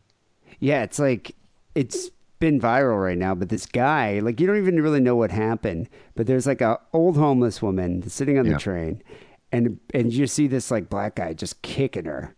Yeah. And then everybody on the train's like, "Oh shit! Oh damn!" And like tape it. And then the guy like uh, kicks her like three or four times. He walks get off the train. He goes, "File that under World Star or something like that." And uh, everyone's like, "Oh!" Like just and so people the the videos become viral because people are like. We live in a culture now that an old woman is getting the shit kicked out of her literally right in front of you, and nobody does anything. Why was he? Why did he kick her? They don't. They don't know yet. I mean, I don't know. Maybe I, I think she said something to him. I'm not sure, but I mean, she's a 78 year old homeless woman. Right. You know, sitting on a train, and this guy's like I don't know, like a six foot two, 30 year old guy. Yeah. And he's like kicking her, and the whole train is just like laughing and and hollering, and then he's like World Star, Really? and everyone's like, yeah, yeah. It's Wow. very very. Where did this happen? In New York. Forget Wow, which that's- train. That's crazy. That's weird. Yeah, it's a, the. Uh, I'll send you a link to the video. It's like a 30 second thing. Anyway, There's a number of reasons why you shouldn't kick a homeless woman. There's a lot of reasons. Um, yeah, just maybe. Well, yeah. I guess if you can't walk to the next car, if a homeless person's bothering you, you know, you could usually move away from them. And if you're a callous person, some of those reasons may not be good enough. I'll give you a reason. It's a good. Sounds like a good way to get tuberculosis. Yeah, you probably could. Yeah. So Yeah, and they're covered in fleas too. They If- have typhus apparently. If basic decency won't uh, curb you, maybe that will. Maybe that fact will curb you. I did read a quote from the guy that he said after he got off the train, he did feel some pangs of remorse. Um, he said that uh, he felt guilty, and he said that maybe he shouldn't have lost his temper. Wait a minute. The guy who kicked her? Yeah, They, They talk. They, they they know caught who him. it is. Yeah, they found Oh. him from uh, surveillance video or whatever. He's been caught. And Jesus uh, Christ. yeah, he said that uh, he's like, yeah, I have anger issues, so maybe I shouldn't have lost my temper. Oh my God. Yeah, That's horrible. and you That's just a- hang off kind of the ledge and poop while the train is just rolling. It's Yeah, no. It's Okay. gravy. It's been you can't do that. Aren't there, aren't those like? Aren't there? It's not really a ledge over. There's Isn't there nowhere like a gate? to. Yeah, it's like even if it's open, which again a lot of times it isn't. you- There's there's not really even maybe enough room to crouch down. It's it's very And the other thing too, it's not steady enough for you to really, you know, shit. Like uh, you're going to be moving around. You're probably going to fall in it. I'm not even. I don't even want to dignify this. Let by talking about this. Let him. Let's keep on with the call, please. But I always found it funny how homeless people in New York, I remember homeless people in New York would just walk between all the cars. And then you go to Yeah. Chicago, homeless people walk between the cars. San Francisco, same thing. Yeah. They just love to, like, and I used to wonder why. And then I realized it's obviously so they can panhandle in the next Why do you want? Why would you wonder why? Of course, that's why. The- I didn't know. It's, I What, thought the, maybe the fact that they were all of a sudden coming into the car and then asking for money that didn't give it away for you. I thought what it was is they were like in the car and they're like, all right, I already stunk up this car. I'm going to move to the next one and make those people uncomfortable as well. And think the fact that they were asking for money didn't. Well, some of them don't even ask for money. Okay. They just walk between cars. But, a but, but I guess most of them do. Yeah, most of them do. Yeah. done before. Um, the other thing, oh yeah, D. You know, as someone, you know, I I generally work, I drive a lot. I'm always driving, so I I have a dedicated cup that I pee in in my car. I mean, I can't believe. I can't believe anybody lives in LA doesn't doesn't like piss into a cup in their car on a regular basis. I can't. Why would you do that? Yeah. Like, why would you keep that in your car? I mean, that's vile. Like, you Yeah. know, it, it- in LA. I mean, I guess you kind of plan not to get stuck in traffic. That's why we why we use Waze. Yeah, and, And why the is only- he saying cup? If it's anything, it's got to be a fucking sealable bottle for the love of God. Yeah, exactly. don't, maybe keeping I just hope you're being cup. just general and you know. can't believe it. It's just, it's as American as apple pie, you fuck. So anyway, that's that's my two cents for this uh this ridiculous fucking call. Um. So yeah, this is the prolapse poop shoot signing out. We called in with that, or he called back with a part He two. ca- oh, great! He called. He called Yo, back. Yeah. uh, this is a prolapse poop shoot again. Don't you just love the way he says his name? I hate everything about this guy. Like everything. Like Jim Belushi seems like a fucking genius compared to this guy. I don't, I don't like anything about this. Um, man, have you heard of this guy, Big Gucci Berry? Like, I think he'd be a great guest for Sick and Wrong or Who? You know what? No, but and I'm sure it's the dumbest Big- thing I've ever heard of in my life. Big Gucci Yeah. Berry. I- that I'm gonna look a- it up right now. Is and he I, like and a I- trap I guarantee rapper you, something? it's gonna be like one of the stupidest things you, you've ever encountered in your life. I just I don't understand this guy, but I think that you might have some some good commentary on him. He's he's a crazy guy with like no teeth and a weird shaved mullet and face tattoos, and he like travels around the country getting kicked in the nuts. Anyway, How did you know it was going to be something like that? Because listen to this guy. You know what I mean? He's not gonna have us do like a fucking symposium on Kierkegaard. Is You that know? going to be like some paranormal researcher or something? Yeah, yeah, yeah, yeah. yeah, I know. I'm looking at the the. He's he's like, you know what he looks like? He looks like um if the guy. Remember the guy who takes care of the Rancor monster in Return of the Jedi? Oh, yeah, yeah, yeah. If that guy became a SoundCloud rapper.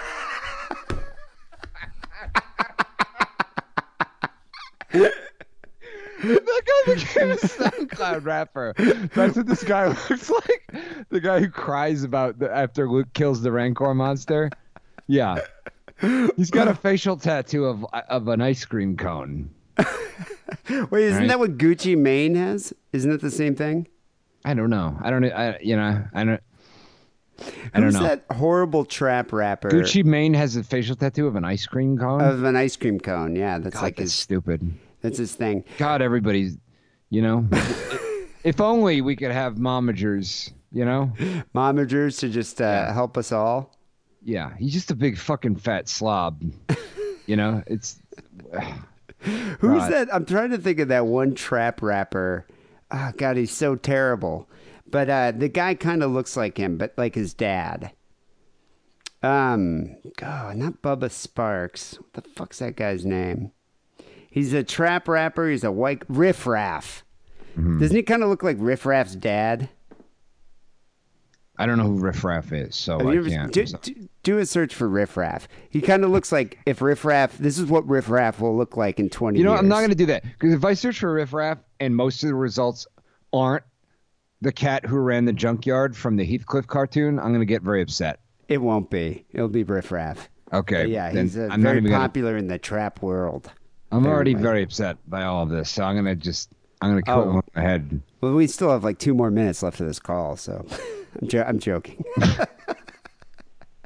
that'd be tight. It'd be great if you could get him on the show or maybe delve into that. I don't know. Anyway, I got. No, uh, you, I- what, yeah, we what are we gonna delve of all, into? We're gonna we're planning on uh, doing this big interview where we interview a dog that licks its licks up its own vomit first, and then maybe after about- we could do that. How about a security guard who records his farts?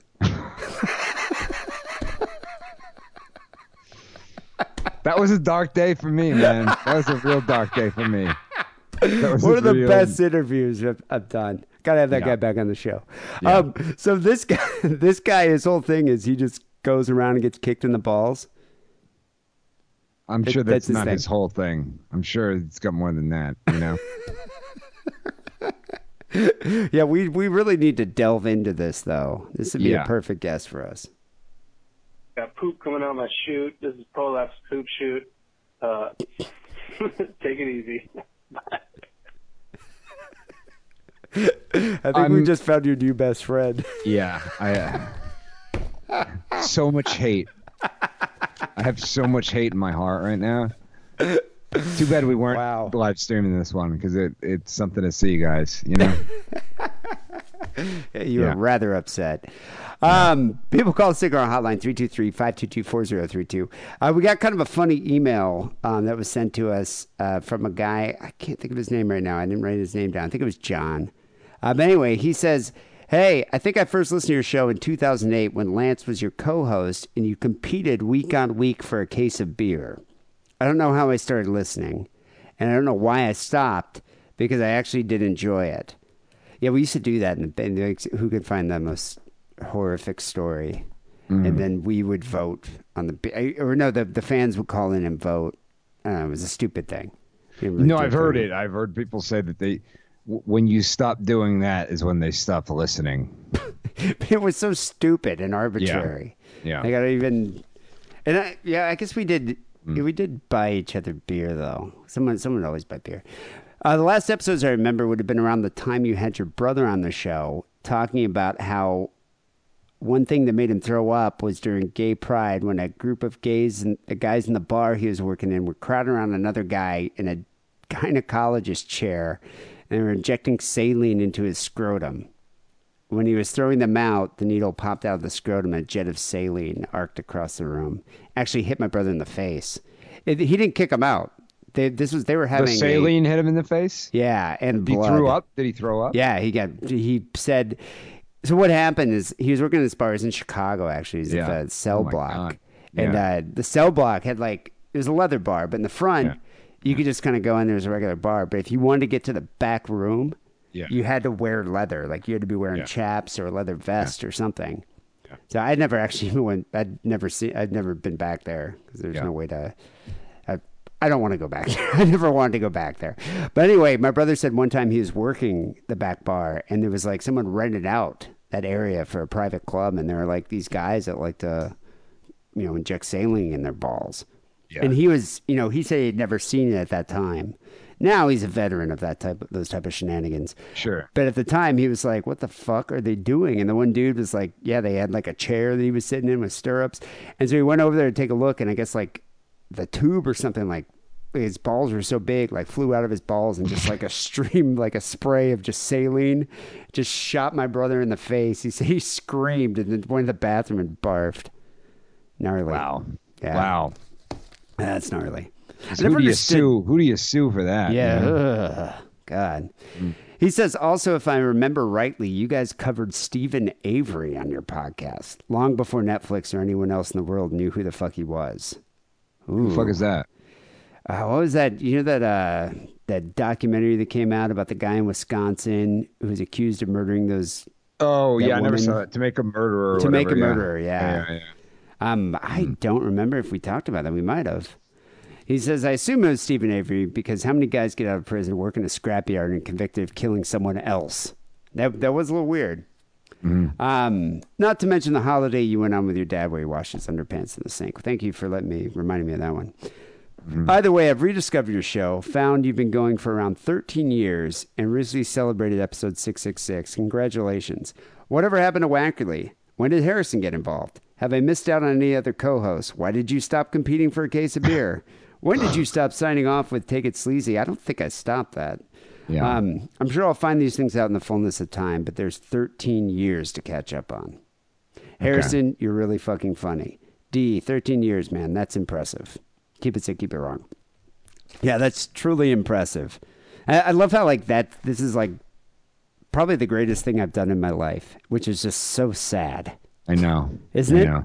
It's pretty sad. Yeah. It's the saddest thing. It's like the only thing I've ever actually really accomplished in life. I try not to think about it. You know what I mean? I, you know, I didn't. I was having a good day. Then I read this guy's email, Yeah. and then all of a sudden, Yeah. like, you know, my existence came into focus again, and I was just like, wow, yeah, thirteen years of recording shit stories. yeah. that's I great. mean, I and and and other people like don't really understand because it's like you know, you know, their highlight of their week is like figuring out, you know, good new and better ways to pee into fucking cups in their car and watch fucking fat troglodytes fall, you know, get hit in the balls on YouTube. And that's like their life accomplishments. So they think this is like great, you know? I mean, I guess it depends on where the bar is, but uh, my Yeah. bar's a little bit higher than that. Um, yeah, you, we're like, you know, th- by those standards, we're like Norman Mailer, you know, something. So, But you know, I mean, it's like a lot of guys our age, my age at least, you Yeah. know, usually have like, you know, three kids, couple homes, second marriage. You know, it's like they, they've done stuff in life. Mm. I guess I bought a hairless cat, Mm-hmm. two of them, and I've been recording this podcast where we talk about people shitting themselves the past 13 years. Yeah. Yeah, it's great. Maybe we'll get into the podcast Hall of Fame. Well, before I started doing tonight's episode, I wanted to kill myself, and Now you've actually Now- found out how to do it. yeah, Yeah, yeah, come up with different ways. Well, good, good Yeah. job. Yeah. Yeah. Well, ride that rocket. Thank you uh, for pointing out my 13 years of, of greatness. yeah. My, this is this is the art that I've produced and contributed to society. Um, that's good to know. But thanks for listening, and I'm glad you uh, rediscovered the show. Um, yeah, yeah. The answers to your questions will come in time. Uh, we'll see if you uh, listen long enough, or uh, end up like hanging yourself in the bathroom while masturbating. Because that's probably what I would rather do than listen to 13 years of this. Yeah. Or keep it sick, keep it wrong. Thank you. Uh, I think his name's John. Anyway, people, you can support the show by becoming a Sick and Wrong patron. Patreon.com slash sick and wrong. I think that gives a little glimmer of joy to me and you, don't you think? It does. You know, a little glimmer of joy when I get a notification that, oh, we got a new patron. Yeah. Someone just signed up and uh, they, they feel it's worthwhile to donate to the show to keep us going rather than listening for free. So that's a little glimmer of, uh, of satisfaction, you Yeah. know, and otherwise miserable existence. So we appreciate that. Uh, we are posting a lot of content, though. You do get when you do sign up. Um, you know, we're not asking you just to donate money, just to give us money. We're not begging for your money here. Um, but when you do sign up, we give you uh, extra story, a few extra phone calls. It's about almost like an extra, with the outtakes and everything, like almost a whole extra show, like another hour and a half of content every week. Correct. So uh, I forget what we were talking about this week, but it was very interesting. Mm-hmm. Yeah, I think it was about the Mueller report. Very Were we? interesting. I don't know. Oh yeah. you, or you were telling me about it at one point, Yeah. and then I we were talking about. I don't know. I, I I, no, it went into for the life like uh, the guy that directed Bone Tomahawk. right. No, I was talking about S. Craig Zahler or whatever the fuck That's his who it name is. Yeah.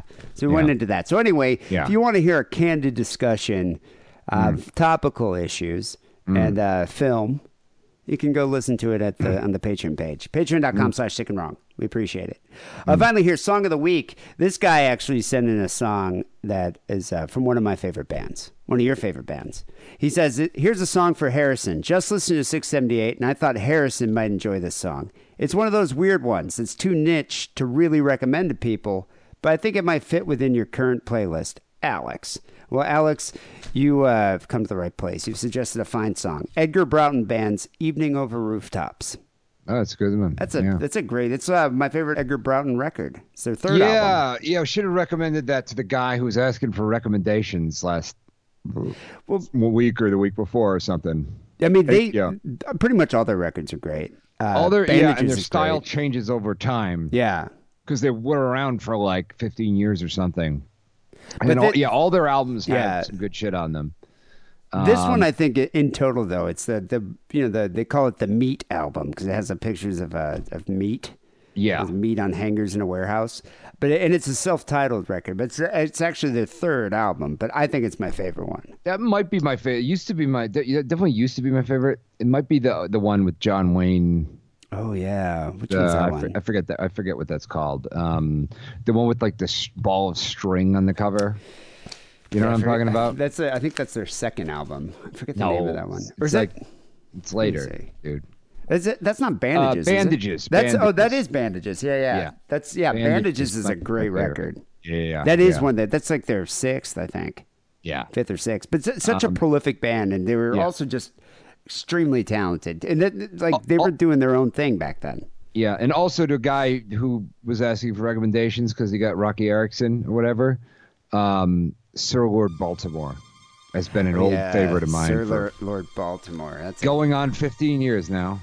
That's a damn fine band. I was listening to their second record today, actually. Do you have that one? I only really like that one album. Yeah, the, the other ones are kind of album, yeah. whatever. Kingdom Come. Is Kingdom Come is, is Yeah. by far their best one, but the second record has a couple good songs, although some of it's live. Yeah. But, uh, but yeah, that's a, they're they're a great band. Hmm. So there you go, two fine bands: Edgar Broughton Band and uh, uh, Sir Lord Baltimore. But we're gonna end the show this time with uh, "Evening Over Rooftops." Thank you, Alex, for filling that in. People will be back next week with episode 680. Until then, take it sleazy. See, I still say that. Yeah, you do. The air was thick like honey. Looking from the room, the room had open windows to let the springtime through. Evening stood by watching at the side of summer's promise. The flowers in her garden were the envy of her friends. How far are we from dying? Is it merely at an end? How far are we from dying? Is it merely at an end? The smoke hung on the skyline. The city fell in silence. The sunset ripe and mellow was the light to write some thoughts by. The children watch for father from their window in the wall. Said a prayer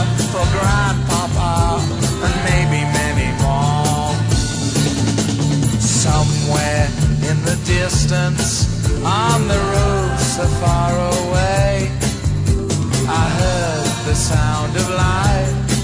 All the people left